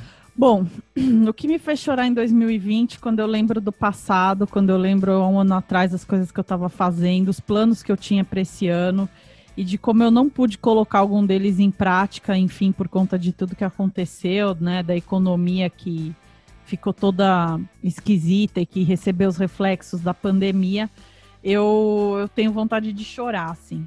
Mas eu chorei de verdade mesmo é, no último episódio do Greg News, né? O último episódio do Greg News é um programa que o Gregório do Vivier faz na, na HBO, inclusive. E eles têm alguns episódios que são bastante interessantes e é, é, interessante a maneira como ele aborda determinados temas e as conexões que ele faz, né? Ele tenta fazer humor é, com alguns assuntos, algumas vezes ele mesmo admite que ah, isso aqui não dá para fazer humor com isso e não sei o que, não sei o que lá. Mas nesse último episódio foi um episódio muito tocante porque abordou a morte do Cadu Barcelos, que foi um, é uma das hum. é, cineasta e ele trabalha na equipe, né? Trabalhava uhum. na equipe do Greg News. E o, o, o título do último episódio chama Boa Noite Família. E me fez chorar porque, assim, a gente entende, né, o papel da família. Eu acho que num ano como esse, é, o papel da família e da, dos laços, da interação, isso um pouco que você estava falando, Marcos, de, de por que a gente consegue ser resiliente pelas pessoas que estão convivendo com a gente. É, isso me fez é, pensar também, né? Uhum. E esse, esse último episódio ele é muito tocante por causa disso, porque conta, é, conta a trajetória assim dele, os projetos que ele tinha, é, mostra a família dele, a esposa, o filho. E aí você percebe, né, o, o quanto que a violência, a vida, né, a, a morte, a vida, como elas estão presentes, é, como elas andam lado a lado e como é, a gente não consegue prever como as coisas vão acontecer, né? Muitas vezes uma, uma ação que uma pessoa faz, um costume que ela tenha, um hábito que ela tenha sempre, que ela costuma fazer sempre, e num determinado momento acontece alguma coisa e a pessoa parte. E, e, isso é muito triste, né? Muito chocante, porque mostra a efemeridade da, da existência. Então, é, é, um episódio muito tocante, assim. A maneira como ele finaliza o episódio é muito triste. E eu fiquei pensando em tudo isso e justamente num ano como esse, com todas as dificuldades que teve, e aí eu não aguentei, eu, eu fiquei chorando quando eu fiquei uhum. pensando é, em tudo que a gente perde e em tudo que a gente é, não consegue fazer por ter a vida abreviada num momento em que a gente tinha tantas possibilidades e tantos sonhos e tantos objetivos ainda para alcançar. Então eu acho que a, a pandemia faz a gente pensar nisso e principalmente é, a, a vida no Brasil, né? Porque algumas cidades como São Paulo, Rio de Janeiro, são lugares extremamente violentos. Então é, uhum. a importância de você dizer onde você tá, de você tá sempre tentar ficar sempre num lugar seguro, de, de tentar é, sempre tentar evitar que problemas assim possam acontecer. E como às vezes é, a gente não consegue fazer isso, né? Então essas atrocidades assim acontecem e, e a gente é meio refém disso. Então eu achei muito, um episódio muito triste e faz a gente pensar em muitas coisas que aconteceram esse ano e da importância da família e de como muitas vezes ela é a base e é, mesmo que a gente não perceba, né? Como é uma coisa que a gente vive todo dia, a gente muitas vezes não percebe, não acaba não tendo esse, essa percepção mais mas ela justamente é, é a base, é aquilo que nos fortalece e nos conforta, né? Então, uhum. o que me fez chorar em 2020 foi o, o último episódio do, do Greg News. Muito bonito, muito bonito, Bruna. Muito bonito mesmo. E com isso, nós partimos para a segunda rodada do dado da retrospectiva com esse gato filho da puta miando.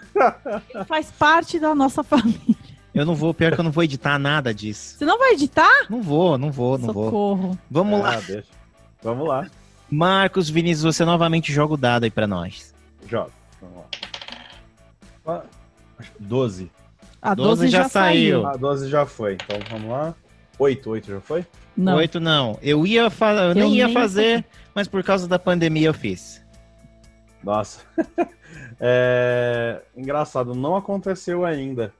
Uh, mas a gente vai passar o Natal só aqui nós dois, nós três, né? Contando com a Fiona. Ah, sim, uh, por favor, hein? Não esquece a Fiona. Sim. é porque o que que acontece? É, esse ano ele mudou um monte de coisa, né? Que a gente pretendia fazer. Coisa pra caralho. Que inclusive é outra, outro número, né? Acho que nem vou entrar muito nesse ponto. Mas Natal é uma coisa que, assim, ou Natal ou Ano Novo, a gente sempre tenta, né, fazer alguma coisa com em família ou, ou em amigos, enfim. E o nosso plano é, era, era tentar, como a gente sempre faz, no Natal ou no Ano Novo, ou em, quando a gente conseguia ir para o Rio Grande do Sul, ou então ir até para São Carlos. São Carlos é aqui do lado, mas a gente não quer ir porque por causa daquilo que a gente estava falando antes, sabe? Eu acho que é hipocrisia da nossa parte criticar quem de repente faz esse tipo de coisa e daí você pega e fala assim, vou tirar foto de Natal com um monte de gente junto, sabe? É, porque por mais curta que seja a sua viagem, por mais seguro que você, este, que você esteja tentando ser, é, querendo ou não, é, é toda uma movimentação que você precisa fazer para poder viajar. Então, por exemplo, um exemplo bem bobo. Vai, você vai, você tem que sair, você tem que ir no posto, abastecer o carro, deixar tudo pronto, tirar dinheiro para pedágio, não sei o que. É, e aí, assim, a gente é, vive numa situação que eu não posso ir eventualmente para São Carlos. São Carlos é perto, gente, 240 quilômetros, sabe? Eu não posso ir até lá e ficar, sei lá, duas semanas lá, entre aspas, quarentenado também, é, porque eu tenho que votar em três, quatro dias no máximo, sabe? É, então, eu não vou fazer todo esse, ro esse rolê, porque um amigo nosso em comum, o Vitor, ele até me perguntou hoje, me perguntou se ele vem para São Carlos no Natal. Eu falei assim, respondi para ele, eu sou, acho que eu sou muito responsável para poder fazer isso. É, então, assim, é uma coisa que a gente uh, não ia fazer, digamos, ou seja, passar o Natal só a gente, mas a gente invariavelmente vai fazer. A gente até pensou que vai comer, etc, etc, etc. Uh, e a gente vai ficar por aqui mesmo, quietinho, para é, fazer a nossa parte, sabe? E por menor que seja, ela é importante. É isso, eu acho. Muito bom. E você, Bruna Baldanha, vamos mudar aqui. Aí depois vai o Rafael Bezerra e depois eu. Bom, é... uma coisa que eu não tinha o hábito de fazer era cozinhar, né? Nunca tive esse hábito, enfim, não sei direito. É, mas com a pandemia, a gente percebe o quanto é necessário, né? O quanto a gente demanda desse serviço. Então, eu acabei indo mais para a cozinha, acabei fazendo mais coisas. Procuro sempre alguma receita fit, bem fácil, assim, rápida. E, e, eu acabei criando esse hábito de, de cozinhar. Então, por um lado é Muito é interessante, bom. né? Porque você aprende coisas, testa sabores, testa temperos, testa coisas que você normalmente não faria, tenta combinações, enfim. É... Mas realmente, assim, se não fosse a pandemia, eu não, não iria tanto para cozinha, não. Muito bem. E você, Rafael Bezerra? Olha, eu vou te falar que esse ano mudou muitas coisas na nossa no nosso dia a dia, né? E uma coisa que eu não fazia, assim, eu pensava tanto, é esse ritual nosso que a gente tem de, por exemplo, limpar as coisas, é, de limpar alimentos, de você chegar em casa, você tirar o sapato, lavar o sapato para depois tirar a roupa antes de entrar em qualquer cômodo da casa para poder aí tomar um banho, aí só depois você está assim, purificado para ficar em casa, sabe? Esse uhum. tipo de coisa, obviamente, eu não fazia, assim, eu me cuidava de limpeza, mas não é esse nível, né? E eu sou casado com uma dentista, né? Então você pode imaginar o professor que foi aqui, as mudanças para se adequar às novas regras, né? Então, assim, é, eu acho que o, o que a gente aprendeu esse ano aí, que eu vou levar para frente, é esse cuidado aí talvez até um pouco extremo nesse momento, né? Mas que ainda vai ter reflexo no futuro, que é de pô, tomar cuidado, de. Por exemplo, uma coisa que eu acho que vai ficar para sempre, que o pessoal. Que uma, é, limpar a compra e usar máscara, meu. Ah. Eu acho que isso daí Cara. vai virar um negócio assim. Que nem sinto segurança em carro, sabe? É. Você sabe que eu concordo, Rafa. Eu, eu até falei assim pra Júlia uma vez. A gente adquiriu esse costume, né? De compra, limpar tudo assim tal, que é um costume super bom. A minha avó sempre fez isso, cara. E a gente sempre achava exagero, mas assim, não é. E esse negócio da máscara eu achei muito interessante que você falou. Esse foi o primeiro ano em alguns que eu não fiquei doente.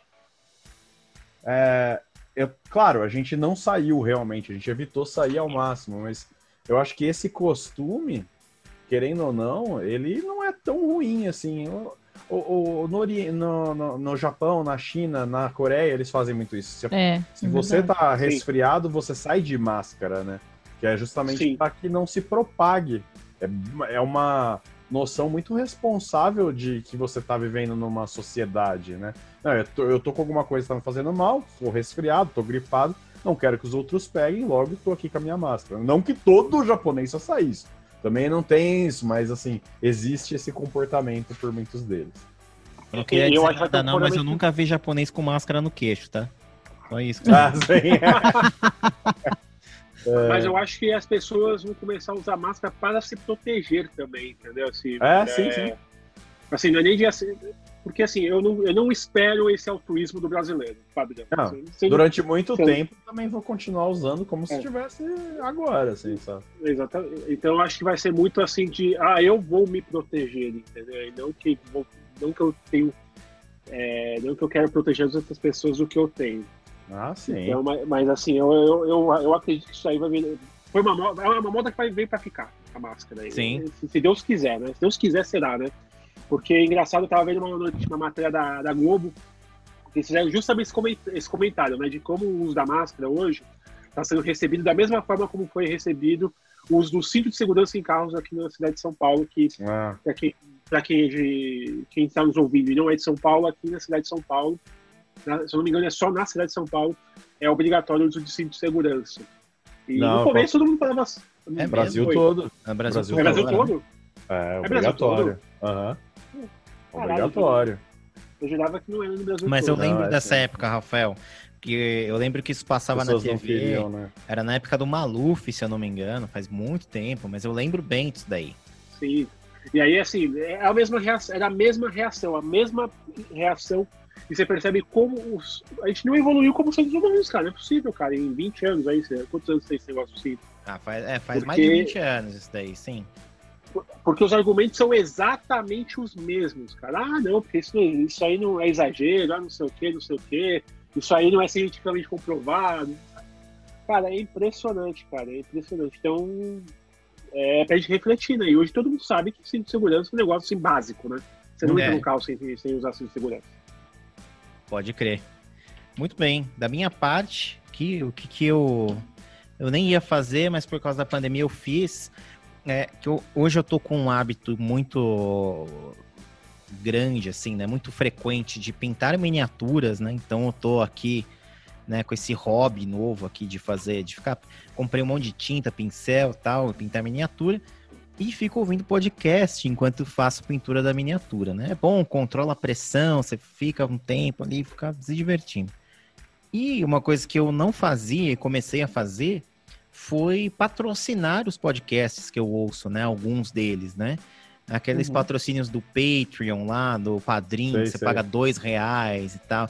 Que é uma. Pra, pra mim, é tipo dois reais no mês não vai me fazer falta nenhuma, né? Mas para esses projetos de mídia independente, de jornalismo independente, principalmente, eu acho que é foi um momento que eu consegui, que eu parei assim para para pensar, pô, eu tô ouvindo isso todo dia e como é que eu posso contribuir de certa maneira, né? Então tem alguns podcasts aí que eu que eu patrocino com, essas com essas pequenas quantias, mas é bom porque aí você ajuda mesmo, de fato, o projeto continuar e tal. Então foi esse momento de ficar aqui, consumir ainda mais o, o podcast, me fez pensar nisso, né, em como é que a gente pode ajudar esses, essas, a essa mídia independente, né, a se, a se manter ou a, ou a de fato evoluir até é, em outros aspectos, né? Então isso foi um- uma coisa que eu acabei fazendo aí por conta desse isolamento aqui, de ter que ficar ouvindo também vários podcasts. Sim. Muito bom. Vamos aí para o segundo dado do nosso querido Rafael Obezerra. Joga pra mim, Tomastor. Jogando para o Rafael Bezerra. Vamos jogar para o Rafael Bezerra. Que saiu o número 7. Só, só sai número próximo. Fazer... Era, Era para eu fazer, mas a Covid não deixou. Ah, isso é fácil, exercício físico. Ah, Cara, tá bom. Tá, Mas assim, é, é bizarro porque, mano, tu- tudo aconteceu esse ano, né? Assim, esse ano, pra quem acompanha o podcast aí todas as quinzenas, eu passei por uma cirurgia, né, de pedra na vesícula, e aí eu precisava voltar a fazer exercícios físicos e tudo mais. Só que aí eu comecei a fazer caminhadas. E aí, fazendo caminhada, eu comecei a ter uma puta dor no meu pé, na batata do, da perna. E eu não sabia, pô, por que que tava tendo essa dor. Aí eu fui no médico, aí o médico descobriu que eu tô com uma, um calo que tá caindo, tá nascendo pra dentro. Ele tá crescendo pra dentro, então ele fica, ah, ele fica machucando os nervos. é Caraca. por isso que eu fico com essa dor no pai, pé. Aí eu, aí eu falo assim, eu preciso fazer exercício, eu preciso é, perder peso urgentemente, mas eu não posso caminhar.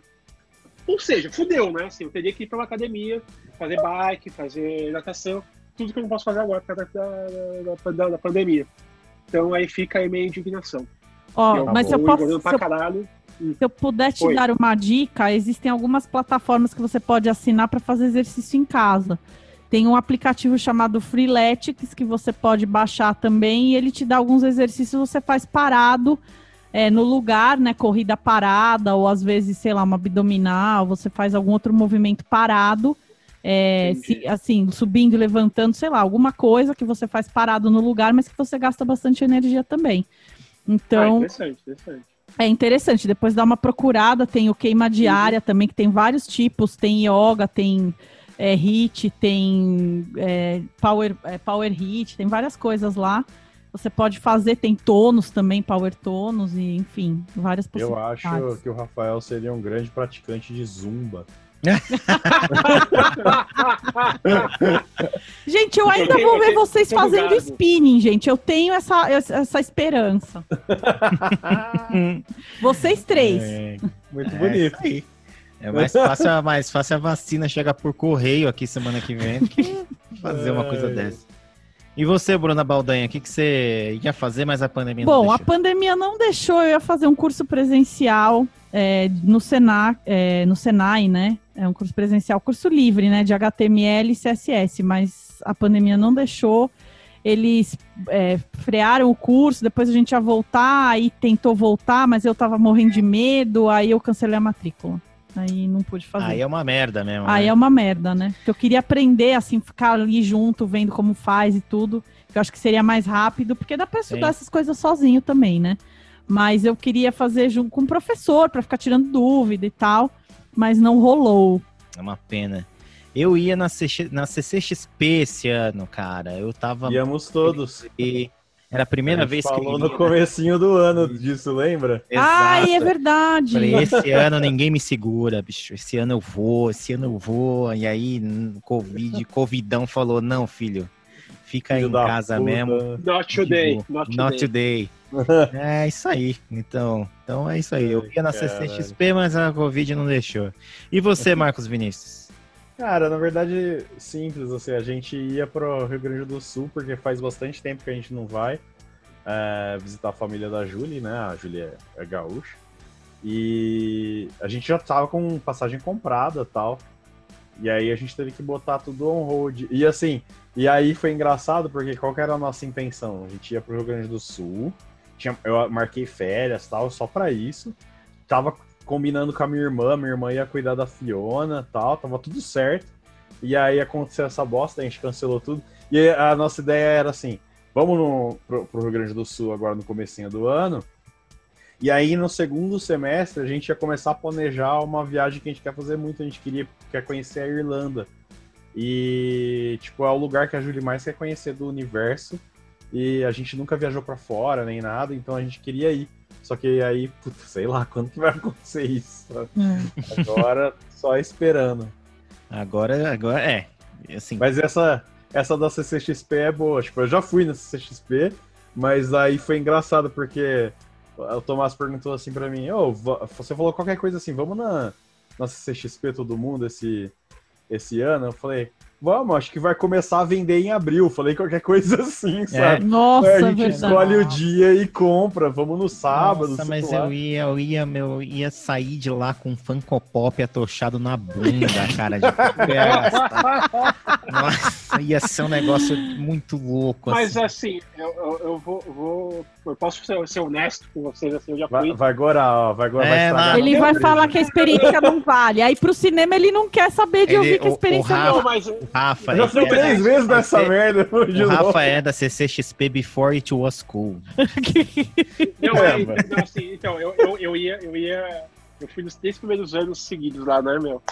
Da CCXP. E, cara, é- de fato, cara, assim, é, comprar coisa lá não vale a pena, a não sei que você queira comprar uma coisa assim muito específica, ainda mais vocês que moram É. no, São, no São Paulo. Sim, É, pô, assim, Verdade. Cara, A não sim, ser, a não não ser recomendo. né? Só um parênteses. A não ser que seja no domingo, porque às vezes os caras estão desmontando o stand. E aí você vai falar. O cara quer. É a última unidade, ele quer. Puta, leva essa bosta, Ah, sabe? literalmente fim de feira, né? É, eu É, tenho um encadernado do Conan, que são dois, dois volumes, assim, que eu comprei na CXP de 2015, eu acho. E o preço inicial era 150, eu paguei 70. Você ter uma ideia. Caraca. Pelo amor de Deus, leva essa merda que eu quero Não, desmontar. mas é, exatamente. Eu esque... Se vocês vão fazer isso, mas, por exemplo, boneco, você falou do, falou do, do Funko, cara. Assim, o Funko que na Limited Edition custa 100 reais, lá vai custar 250 reais, assim, só porque é lá. Caramba, mano. E assim, é, não, é Ah, muito- nem é tanto, vai. Custa os mesmos 100 reais, vai. É, não custa, custa mais caro, custa bem mais caro, né? Bom, não sei, não sei como seria esse ano, né? Mas assim, porque assim, teve, eu fui três anos, aí o quarto ano não fui, se eu não me engano, e aí o quinto seria esse ano, né? Que não teve. É, mas assim, eu, eu, eu achei muito caro. Mas o legal, o legal, por exemplo, é ir em stands, por exemplo, de, de RPG, da Jambô, lá que você tinha autógrafo, você, assi- você pega o autógrafo, você conversa com os, os escritores. É, o da Galápagos era muito legal, porque você já aprendia a jogar um jogo diferente, você, você tinha acesso a jogos que você não ia ter tão fácil. Agora, participar daquelas, daquelas é, pla- da plateia lá para ver lançamento, eu achava a coisa mais idiota do universo. Ah, não, isso aí é complicado. É, isso, isso aí, cara, na boa, cara, assim, é é a perda de, assim, inocência, entendeu? Assim, a pior coisa que É. tem é fazer isso daí. E eu, É. eu, eu fui um de- desses aí e me arrependi profundamente. Assim, perdi, perdi o dia inteiro só pra ver. Era o que eu ia falar. Se você for dois dias e você falar assim, ah, eu vou sábado e domingo. Sábado eu só vou querer ver ver a apresentação, não sei o que lá, tarará. E aí no domingo você passear pela feira, beleza. Mas se você só puder ir em um dia, aí é melhor ficar na feira mesmo, porque é, é muita Sim. fila, é muito complicado. Nossa, cara, Mas a me lembro- vibe é muito legal, assim, sabe? Sim, não, assim, a vibe é legal. Meu, eu me lembro que eu fiquei na fila, acho que sem brincadeira, umas três horas, três a quatro horas, numa fila daquele negócio do Harry Potter, sabe? Aquele, aquele stand enorme. Tinha um stand enorme do Harry Potter, que era só de produtos do Harry Potter, e aí tinha a experiência Harry Potter, não sei o quê. Mano, eu fiquei umas quatro horas na fila só pra ficar, sei lá, 20 minutos lá na, na loja. E eu ainda falei pra canal, não, eu vou ficar aqui até. Vou dormir aqui nessa loja, porque eu fiquei muito tempo na fila. A, a fila- aí a loja nem tinha tanta coisa, mas, cara, assim, eu falei, não, vou ficar aqui, vou passear, vou deitar no canto lá, porque eu, eu tava muito revoltado. Mas isso já Mas faz assim- alguns anos, cara. Eu lembro que é, te- na, primeira CCX na primeira CCXP que veio o Frank Miller, quando vinha o Frank Miller, eu falei, caralho, Frank Miller, que foda. Aí eu peguei, eu peguei minhas coisas do Frank Miller e joguei na mochila. Porque eu ia pegar o autógrafo do Timothy Zahn e falei, ah, vou tentar do Frank Miller, né? Vai ser foda, mas beleza. E aí, mano, impossível, né? E aí a gente foi almoçar, foi comer qualquer hambúrguerzinho lá, vagabundo lá. E tinha um cara que sentou do meu lado, ele tava com uma pulseirinha do Frank Miller, escrito Frank Miller. Aí eu falei, cara, É. você conseguiu? Como é que você fez? Aí ele, ah, então, não, eu e o amigo meu, a gente, a gente dormiu aqui. Eu falei, ah, não, Caraca. dormi é. e já era. Tô velho demais Não, pra isso. é, é, exatamente. Não, eu, eu, eu já me sentia velho na primeira vez que eu fui, cara. Você já fala assim, nossa, eu tô, sou velho demais pra essas coisas. E é lotado, cara. Segundo, assim, o ideal, o ideal, assim, se você quer, se você tem dinheiro, é, compra aquela experiência lá que você vai na quinta-feira, que é quando eles abrem o evento mesmo. Que aí sim você consegue conhecer tudo, ver tudo, assim, passear. ter- Aí é o melhor dia. Aí na sexta de manhã ainda é legal. Agora, sábado e domingo, pelo amor de Deus, cara, boa sorte pra você andar. É, sábado é, sábado é foda. Sábado é foda. Era muito complicado de andar, cara, de andar mesmo, assim. Mas, assim, é divertido, é legal, assim. É, e a mesma coisa o, o, a- o game show lá, o de videogames, que tem semanas XP? antes. É o BGS? Não, não, que, BGS. A Assim. BGS também eu já fui algumas vezes, assim, o ideal é você ir na quinta, na sexta-feira. Não sei se é Ah, na normal, quinta, mas né? tem a Tem sexta. muito menos gente. É, mas assim, eu, eu, eu sempre achei meio bizarro a BG a BGS no Brasil, porque todos os jogos que estão lá apresentando ou já foram lançados, ou é uma demo que tá disponível na PSN, uma coisa assim, tá ligado? Nunca é um negócio assim, cara, eu vou jogar num jogo inédito, entendeu? Não sei se bem. mudaram, assim, mas. Quem, quem é que é. Quem é a vez agora? Eu já me perdi. Eu acho que é o. É você, Bruno? Não, eu já aqui- falei, eu já em foi- já 2020 foi tudo, né? aprendi a. é, aliás, Não, é jogar o é o dado. 7, é o 7. Ah, pra jogar o dado? É, pra jogar, pra jogar o dado. Que esse Só foi- que era pra fazer, mas a Covid não deixou. Ah, É. tá. Quem é que jogou esse? Ah, Fui pra eu? jogar isso. Eu já me esqueci, já. Eu fui eu. Era o Marcos que Ah, jogou foi, o- esse, foi o foi Rafael. o Marcos. Foi o Rafael, foi o Rafael, É, porque eu joguei pro Rafael. primeiro. Ah, tá. Então é você mesmo, Bruna Baldainha. Vou jogar. Ah, 18. 18. O melhor do ano, livro ou Melhor jogo? do ano. Ah, tá. Bom. É, Aqui Já tá foi, falando foi. livro e jogo, Não, né? foi então, a decepção do ano. Esse é o melhor do ano. É, Ah, é então verdade. eu estou falando o melhor do ano, livro ou jogo. Isso. É, de jogo, de board game, o que eu mais gostei foi Conquistadores de Midgard. Ele tem uma dinâmica bem interessante, assim, bem diferente de Feudum, é uma coisa bem dinâmica. Você tem os, os guerreiros vikings ali, você consegue é, pegar armas, você consegue se movimentar pelo tabuleiro e fazer várias ações, assim, ao mesmo tempo. Então é mais interessante. É uma experiência melhor com o jogo, assim, eu acho o jogo mais resolvido, né? Bem mais resolvido, assim. E é um, é um divertimento interessante, assim. E você consegue é, combinar algumas, algumas uns- alguns atributos de alguns guerreiros, e aí você consegue ter mais força nos ataques e nas defesas. Eu achei assim bem, bem pensado assim o jogo, muito interessante. E de livro, teve alguns que eu gostei, né? Eu finalmente consegui começar, não terminei, mas eu comecei a ler o Iluminado, que era um que eu estava querendo ler bastante tempo, né? Um, um- um dos clubes de leitura que eu participo foi uma das leituras, então comecei. E outros dois livros de clube que eu li também foi Por Favor Cuide da Mamãe, que é um livro muito interessante, que fala também dessa temática de família, da mãe que cuida. E eu achei interessante desse livro, porque o SBT, quando fazia isso, eu achava zoado que é assim, aquele, aquela narrativa naquelas novelas da, da Thalia, né, da Maria do Bairro, todas as Marias lá, que assim, conta, vai falar da personagem, mas ela não tá presente. Então alguém fica falando das coisas que ela fez, mas nessas novelas era bem estranho assim, era meio, eu achava bizarro e tal o jeito como tava na narrativa. Agora no livro, no Por favor, cuide da mamãe, tem esse esse esse recurso também, mas é feito de uma maneira bem mais sofisticada e bem mais é, é, assim arranjada de uma maneira melhor. Então eu achei que ficou bem interessante no livro, prende bastante atenção, assim, uma excelente leitura pensando justamente nessa coisa, nessa temática da família, do cuidado, da empatia, né, do sacrifício, do que do que a- essas bases fazem pela gente. E outro livro que também me deixou bastante, eu também não terminei. Esse, o, o Por favor, cuide da mamãe, eu, eu, eu li. Eu terminei, cheguei até o final. E outro que eu ainda tô no começo é o quarto de Giovanni, do acho que é James Baldwin o nome do, do, do autor. É um livro bastante interessante, assim. Fala sobre uma relação que está se desenhando lá entre duas pessoas, não vou falar muito, porque se alguém for ler. E as, as, as impressões que o protagonista tem em relação a, a esses relacionamentos é muito interessante. Então, também prende bastante a leitura, assim.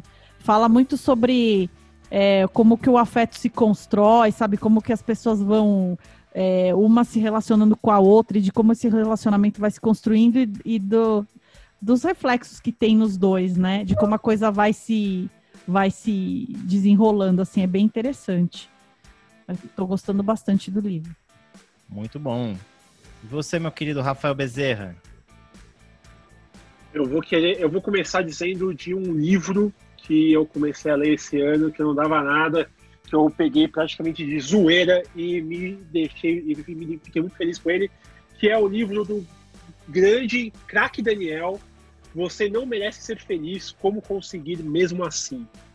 Cara, que livro maravilhoso, cara. Assim, é um livro de sátira, assim, quem não conhece Craque Daniel é do Choque de Cultura, do TV Zero. E é um livro que vai é, zoando autoajuda, falando sobre. E aí tem umas pérolas do tipo. é, não, te, não, vi, não tente fazer nada e aí você vai alcançar a felicidade, umas coisas assim que eu achei muito, muito divertido. Mas o, o, o item cultural do ano, tirando o Mandaloriano, né? É, que é de videogames, é The Last of Us Parte 2. Caralho, O que foi aquilo? O que foi esse jogo, cara? Pelo amor dos meus filhinhos, cara, esse jogo é maravilhoso. Esse jogo, esse jogo é um tapa na cara da sociedade mundial. É assim, é, é, é assim, é um, é, um jogo, é um jogo que fala sobre vingança, sobre ódio. E ele faz um negócio, meu, que é difícil você ver em qualquer obra literária, cultural, assim, que é colocar você na pele do inimigo e você entende o inimigo. Porque, assim, pra quem não conhece Bom, a, a- ideia básica do jogo era, é, é essa, né? Assim, tipo, você conhece o Joey e a, Ellie já do primeiro jogo, e o Joey é assassinado cruelmente por uma personagem é, que aparece na na- no, no jogo, e aí a Ellie tem que cruzar. Tá no começo do jogo, tá? Não é spoiler, não. É spoiler, não é spoiler. É isso que eu ia falar, gente, mas isso tá bem. É, Não, não, Não, não, não, não, é essa, do esse, é, é, esse é o cerne do jogo. E É ela parte do vai- motor do jogo, é. Exatamente. E ela vai em busca dessa pessoa pra matar, assim, e, e, assim cega, vai, numa, vai num ódio cego. E, e aí o jogo, e aí sim vai entrar num pequeno spoiler, mas eu acho que essa coisa do campeonato todo mundo já sabe. Em determinado momento você começa a jogar com o personagem que matou o Joey. E cara, que experiência visceral você entender os motivos que levaram aquela pessoa a matar um personagem tão querido que você, é, que você tem do primeiro jogo, né, que é o Joey. E a gente sabe que o Joey não era uma fruta Teixeira, a gente sabe que ele fez muitas coisas erradas. O próprio final do, do Last of Us Part 1 eu acho que é muito, é, muito complicado para as escolhas que, que você é obrigado a fazer. Não é uma escolha, não, mas é umas ações que você é obrigado a fazer. Porque eu mesmo estava pensando assim: não, eu não quero fazer isso, eu quero, quero outro caminho. Não quero, não quero. que-" E assim, você é obrigado a fazer e seguir aquela história. Então, assim, é, a gente entende esse. Mas assim, você entrar no coração dessa personagem, entender o ódio dela, e depois o que acontece, e depois o. E aí, quando você pensa que o jogo terminou, aí tem mais 5, 6 horas de história contando ainda uma, o- um outro viés, e aí você. E aí o, o jogo fala assim, como é difícil você largar esse ódio né, que a gente tem. E num ano como esse, no final desse ano, aí você, você começa a entender o que é o ódio do que é você não largar o ódio. É, é como dizer assim, no começo do, do podcast a gente falou como a gente odeia o Bolsonaro e agora a gente, o jogo propõe a você a tentar entender a cabeça do Bolsonaro e falar assim, pô, talvez o Bolsonaro é, tenha seus motivos, não sei o quê, entendeu? O jogo propõe isso. O jogo propõe você se colocar no, na, na pele da pessoa que você mais odeia e ten- tentar entender essa pessoa. É fácil? Obviamente não. Mas é, é uma experiência muito, muito profunda, cara. Assim, você termina o jogo, você termina o jogo desgastado, assim, é, tanto psicologicamente como fisicamente. Você se sente cansado, você se sente esgotado, porque você faz muito. Você passa por, cara, cena de ação em cima de ação, em cima de ação, em cima de ação. E eu sou um jogador ruim pra caralho, então eu repetia 20 vezes o mesmo cenário pra tentar vencer a luta. E quando termina, é uma, é uma, uma batalha final também desgastante, cara, pros personagens, pra você, porque ambos passaram por muita coisa. Então, cara, que foi aquilo? Que experiência. Então, foi merecido todos os prêmios que esse jogo ganhou. É, tecnicamente, eu nem acho que ele é tão revolucionário assim. Pra mim, é uma, é uma, evolução normal aí do, que- do, do, do que é esperado. É, mas, assim, em termos de narrativa, em termos do que, que o jogo, do que, que um jogo pode levar você a sentir, que é uma que nenhuma outra mídia vai conseguir fazer isso. Nem- não há filme que vai fazer você sentir o que Last of Us, Last of Us fez você, faz você sentir. É, não tem nenhum livro que faça isso, não- porque você é, é você no controle, tá ligado? É você que É. você que pega a faca e enfia a faca, sabe? Não é quando você lê o livro, você fala assim, ah, e fulano de tal enfiou a faca no peito do outro. Não, é você que tá apertando a porra do botão, cara. É você que tá fazendo isso.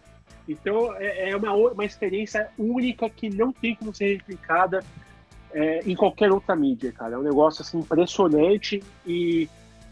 é, eu entendo que muita gente não gostou desse jogo, justamente porque, como eu falei, assim, porra, o que eu propus agora, entra na- pele do Bolsonaro e tenta entender o Bolsonaro. Cara, não, né? Não. Mas assim, o- então assim, eu, eu entendo as pessoas que têm essa rejeição e falam assim, não, cara, você matou um personagem que eu amo no primeiro jogo, como é que eu vou gostar de você? Como é que eu vou, como é que eu vou entender de você? Eu não quero entender de você, eu só quero que você morra e da forma mais dolorida possível. Então, assim, é, e é sobre isso o jogo, né? Sobre ódio, sobre. E sobre ciclo de violência, né? Como a violência leva a violência, que leva a violência. E num ano como esse, né? Com o que está acontecendo, é, reverbera ainda mais em você, né?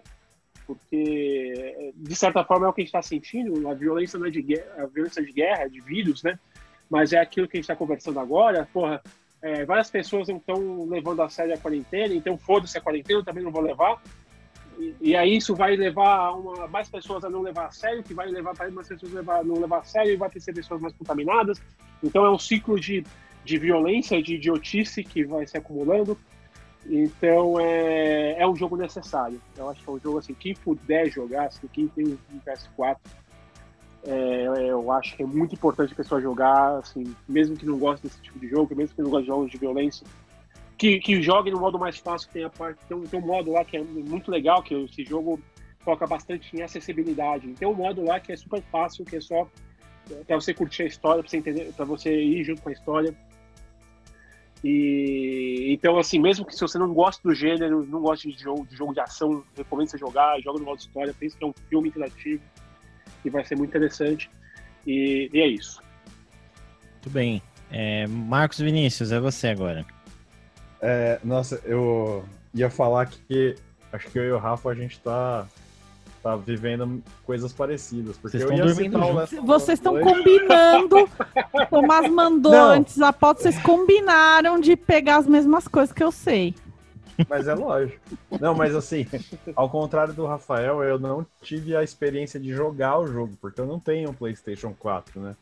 E, e aí eu assisti e eu imaginei, eu senti a falta dessa relação que ele falou, de é você que tá fazendo, mas mesmo assim, uh, eu, eu achei que ele tem uma, uma evolução no conceito da maneira como contar a história, sabe? De você se colocar na pele do outro e você falar assim, talvez o que eu achava desse personagem não era bem assim, sabe?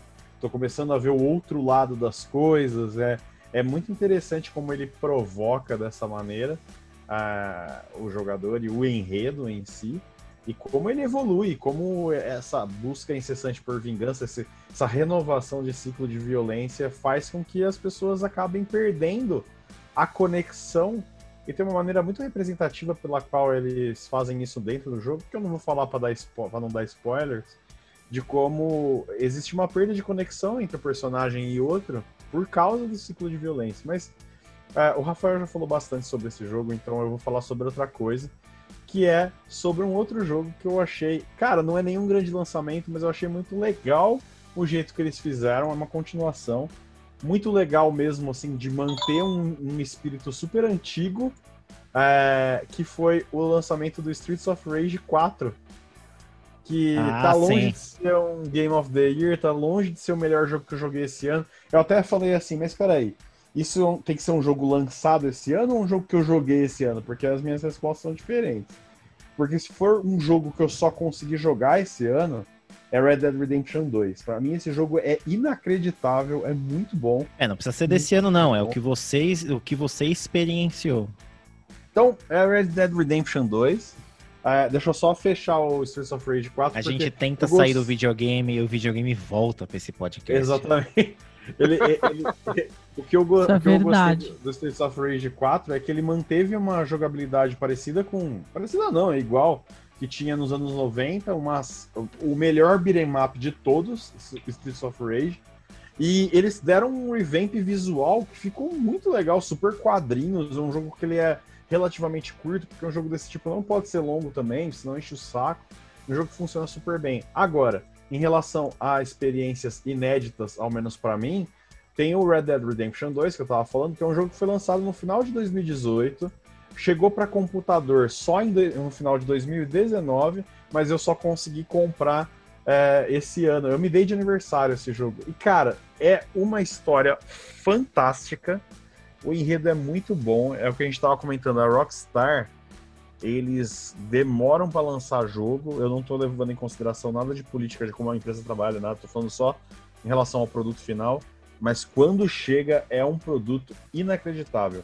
História é muito boa, um jogo super polido. o segundo melhor comportamento de cavalo que eu já vi no videogame, só perde para Shadow of the Colossus. É...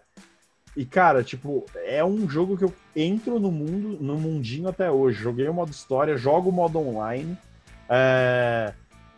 E assim, cara, você realmente se sente no, no Velho Oeste jogando esse negócio, com todos os problemas que o Velho Oeste tinha, a história do.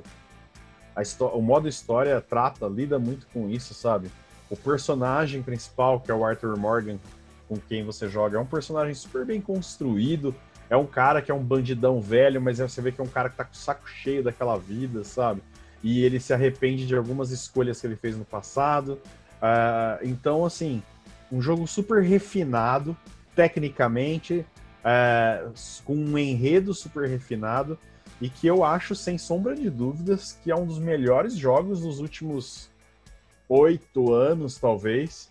Uh, que quem não jogou, se tiver oportunidade, jogue, porque vale muito a pena.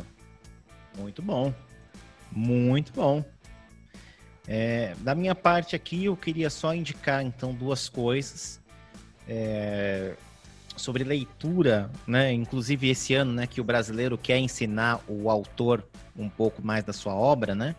É, eu reli o Sandman, né? Que Muito né, bom. Teve o caso do, do, Brasil achando que vai ensinar Sandman pro New Gaiman, né? Achei isso Pois é. Né? O brasileiro fala, mas isso não é Sandman. Aí o Neil Gaiman fala, não, isso na verdade é Sandman. E o brasileiro, NASA, are you sure? né? Então, reli Sandman, maravilhoso, né? Assim, só o desenho do Sandman ali, eu não gosto muito, mas a história em si é algo sensacional. Muito, muito foda. É, e uma dica de jogo, né? Eu acho que falar de, do, de videogame, eu acho que vocês tocaram nos principais jogos. Acho que The Last of Us mesmo é o, é o grande jogo desse ano mesmo. Não tem nem muito o que discutir a respeito. Acho que o Rafael foi bem certeiro nisso. Eu queria até aproveitar um pouco o, o embalo da Bruna, trazer um outro jogo de tabuleiro que é muito interessante. Nós adquirimos esse ano, é um jogo de 2019, mas jogamos esse ano, que é o Wingspan. Ah, o Wingspan é ótimo. Wingspan é um jogo em que você é um colecionador de aves. Né? E o, o, mais interessante dele, na verdade, é que ele traz uma mecânica que é um diferencial, que é uma mecânica de construção de motor. É, cada pássaro que você coloca lá no seu. Como é que chama o lugar que coloca pássaro? Ninho? Viveiro. Poleiro? Viveiro, viveiro, viveiro. Viveiro. É. Poleiro. Nossa, não onde eu tirei isso, né? Enfim, cada Poleiro é de galinheiro, é diferente. É, é enfim, é, meu, meu cérebro não funcionou. É, mas cada, cada pássaro que você coloca no seu viveiro tem uma característica diferente que vai fazer com que ele tenha uma relação dentro do jogo que vai te possibilitar colocar mais ovos, ganhar mais pontos e assim por diante. Bem interessante. Se você que estiver ouvindo quiser saber mais, acompanhe aí no YouTube um gameplay de Wingspan, né? E de todos os outros jogos que nós falamos aqui, né? Porque fica mais fácil também para você acompanhar é, e tomar uma decisão de compra às vezes, né? É, mas é bem interessante mesmo. Eu vou fazer o seguinte: nós vamos jogar mais uma vez o dado. Eu vou jogar o dado uma última vez, tá? Tá certo. E aí nós vamos finalizar o episódio, depois de nós Nossa, todos tá respondemos, porque a gente já tá passando das mais de duas horas de gravação. Tá? Caralho. E o editor vai dogue Quem vai agradecer. editar. É, É, não, assim, não vai ter muita edição, não. É só vocês não falarem muita coisa aí, nenhum crime contra a humanidade e tal, que vai me obrigar a ter que ouvir tudo. acabei, de, acabei de defender o Bolsonaro. Então, Ah. Vamos, vamos lá, Vai eu ser. vou, Talvez isso é seja um crime pra pesado. humanidade. Isso aí pode ser um crime pra humanidade, cara. vou jogar o dado pesado. aqui. O último dado do ano de 2020, número 5. Número 5 é entubada do ano. Nossa. Entubada Que do ano. É Essa pra aqui eu- fechar na desgraça. É pra né? fechar na desgraça mesmo. Eu vou contar aqui que a entubada do ano foi uma que tava aqui em cima da mesa, inclusive há uns 5 minutos, e já foi embora, chamada Flogisto, que Ah. esse bicho deu de despesa esse ano, mano. É É veterinário, verdade. é Exame. exame, é ração especial, é cortar unha, é raio-x da barriga. Nossa, cara, só deu trabalho, né? E acorda de madrugada para pedir ração. Cara, e dorme o dia inteiro e de madrugada tá serelepe e tal, miando, não sei o que, chora. Teve uma vez que nós fomos a um veterinário, inclusive é, é- esse é um dos poucos lugares, né, que, que, eu, que fomos esse ano, né? A gente foi em farmácia, mercado e veterinário aqui.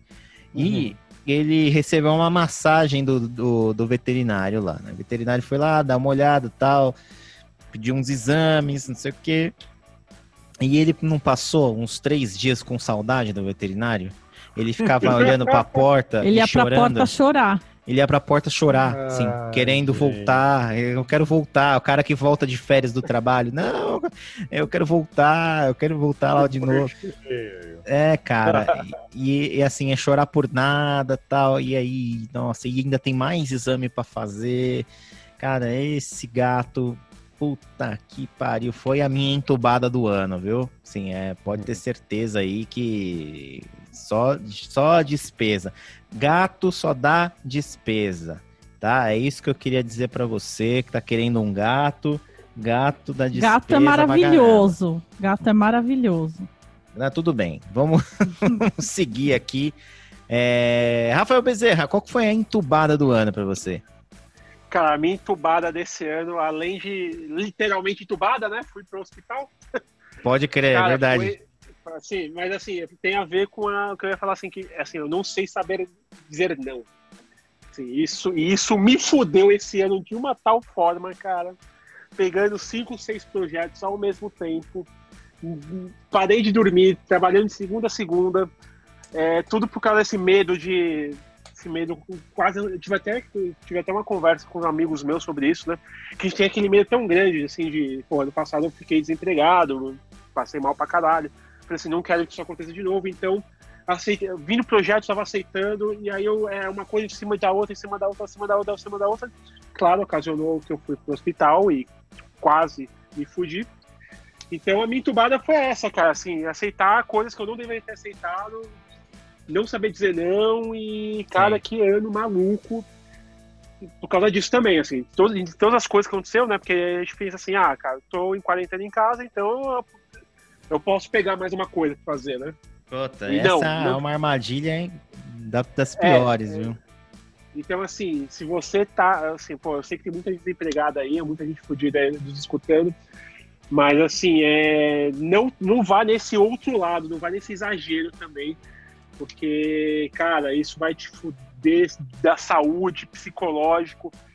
Cara, foi até engraçado que hoje foi um dia que eu tava, que hoje foi um, um dos poucos dias do ano, que assim, como tá chegando o final do ano, já tô liberando todas as coisas, pedi demissão em alguns empregos, e foi um, dom- foi um sábado que tava tranquilo e eu não sabia o que fazer da minha vida.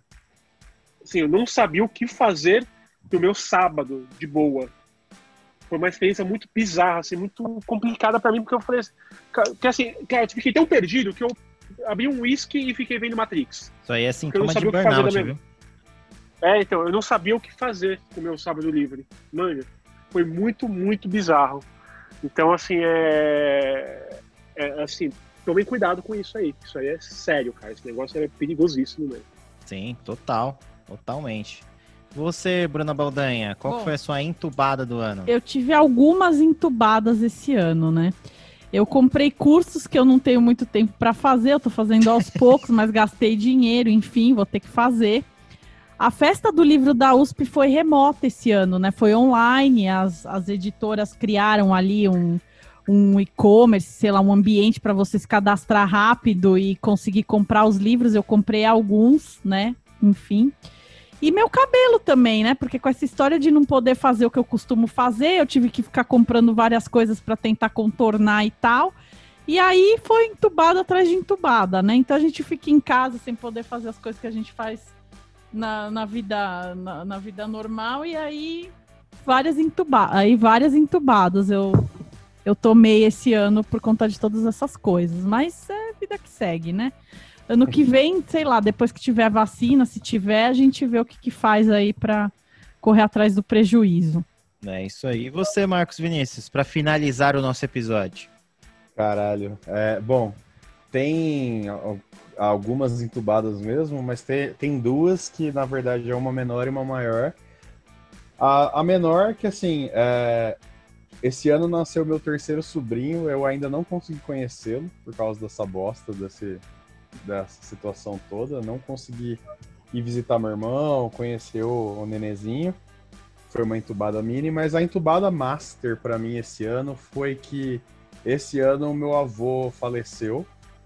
É, meu avô faleceu no dia do meu aniversário e eu não consegui estar junto da minha mãe nesse momento, sabe? Porque a relação que a minha mãe teve com meu avô, ela é foi super complicada porque na casa da minha mãe era só minha mãe e a minha tia, são só duas duas mulheres e a minha mãe é mais velha e assim a minha mãe foi sempre a pessoa limitada pelo pai, sabe? Então, embora o meu avô tenha sido uma pessoa tentado ser uma pessoa super justa, né?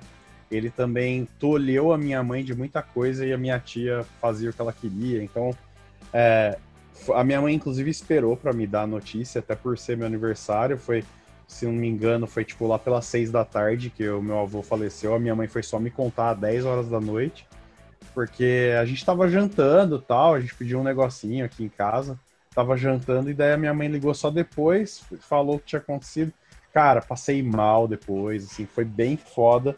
E a minha mãe falou, a minha mãe pediu, né? Ela, ela falou assim: "Ah, não quero que vocês venham para cá, porque foi maio, inclusive, né? Era bem quando tava em uma ascensão meteórica, tudo que tava acontecendo.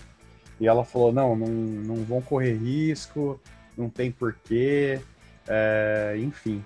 E aí acho que foi a maior entubada por causa disso, assim, sabe? Não porque é, meu, meu avô já tava mal fazia algum tempo, assim, tava com cuidadora, inclusive, mas é mais por não ter podido estar fisicamente presente junto da minha mãe, sabe? É mais isso que foi o que mais me pegou esse ano desgraçado.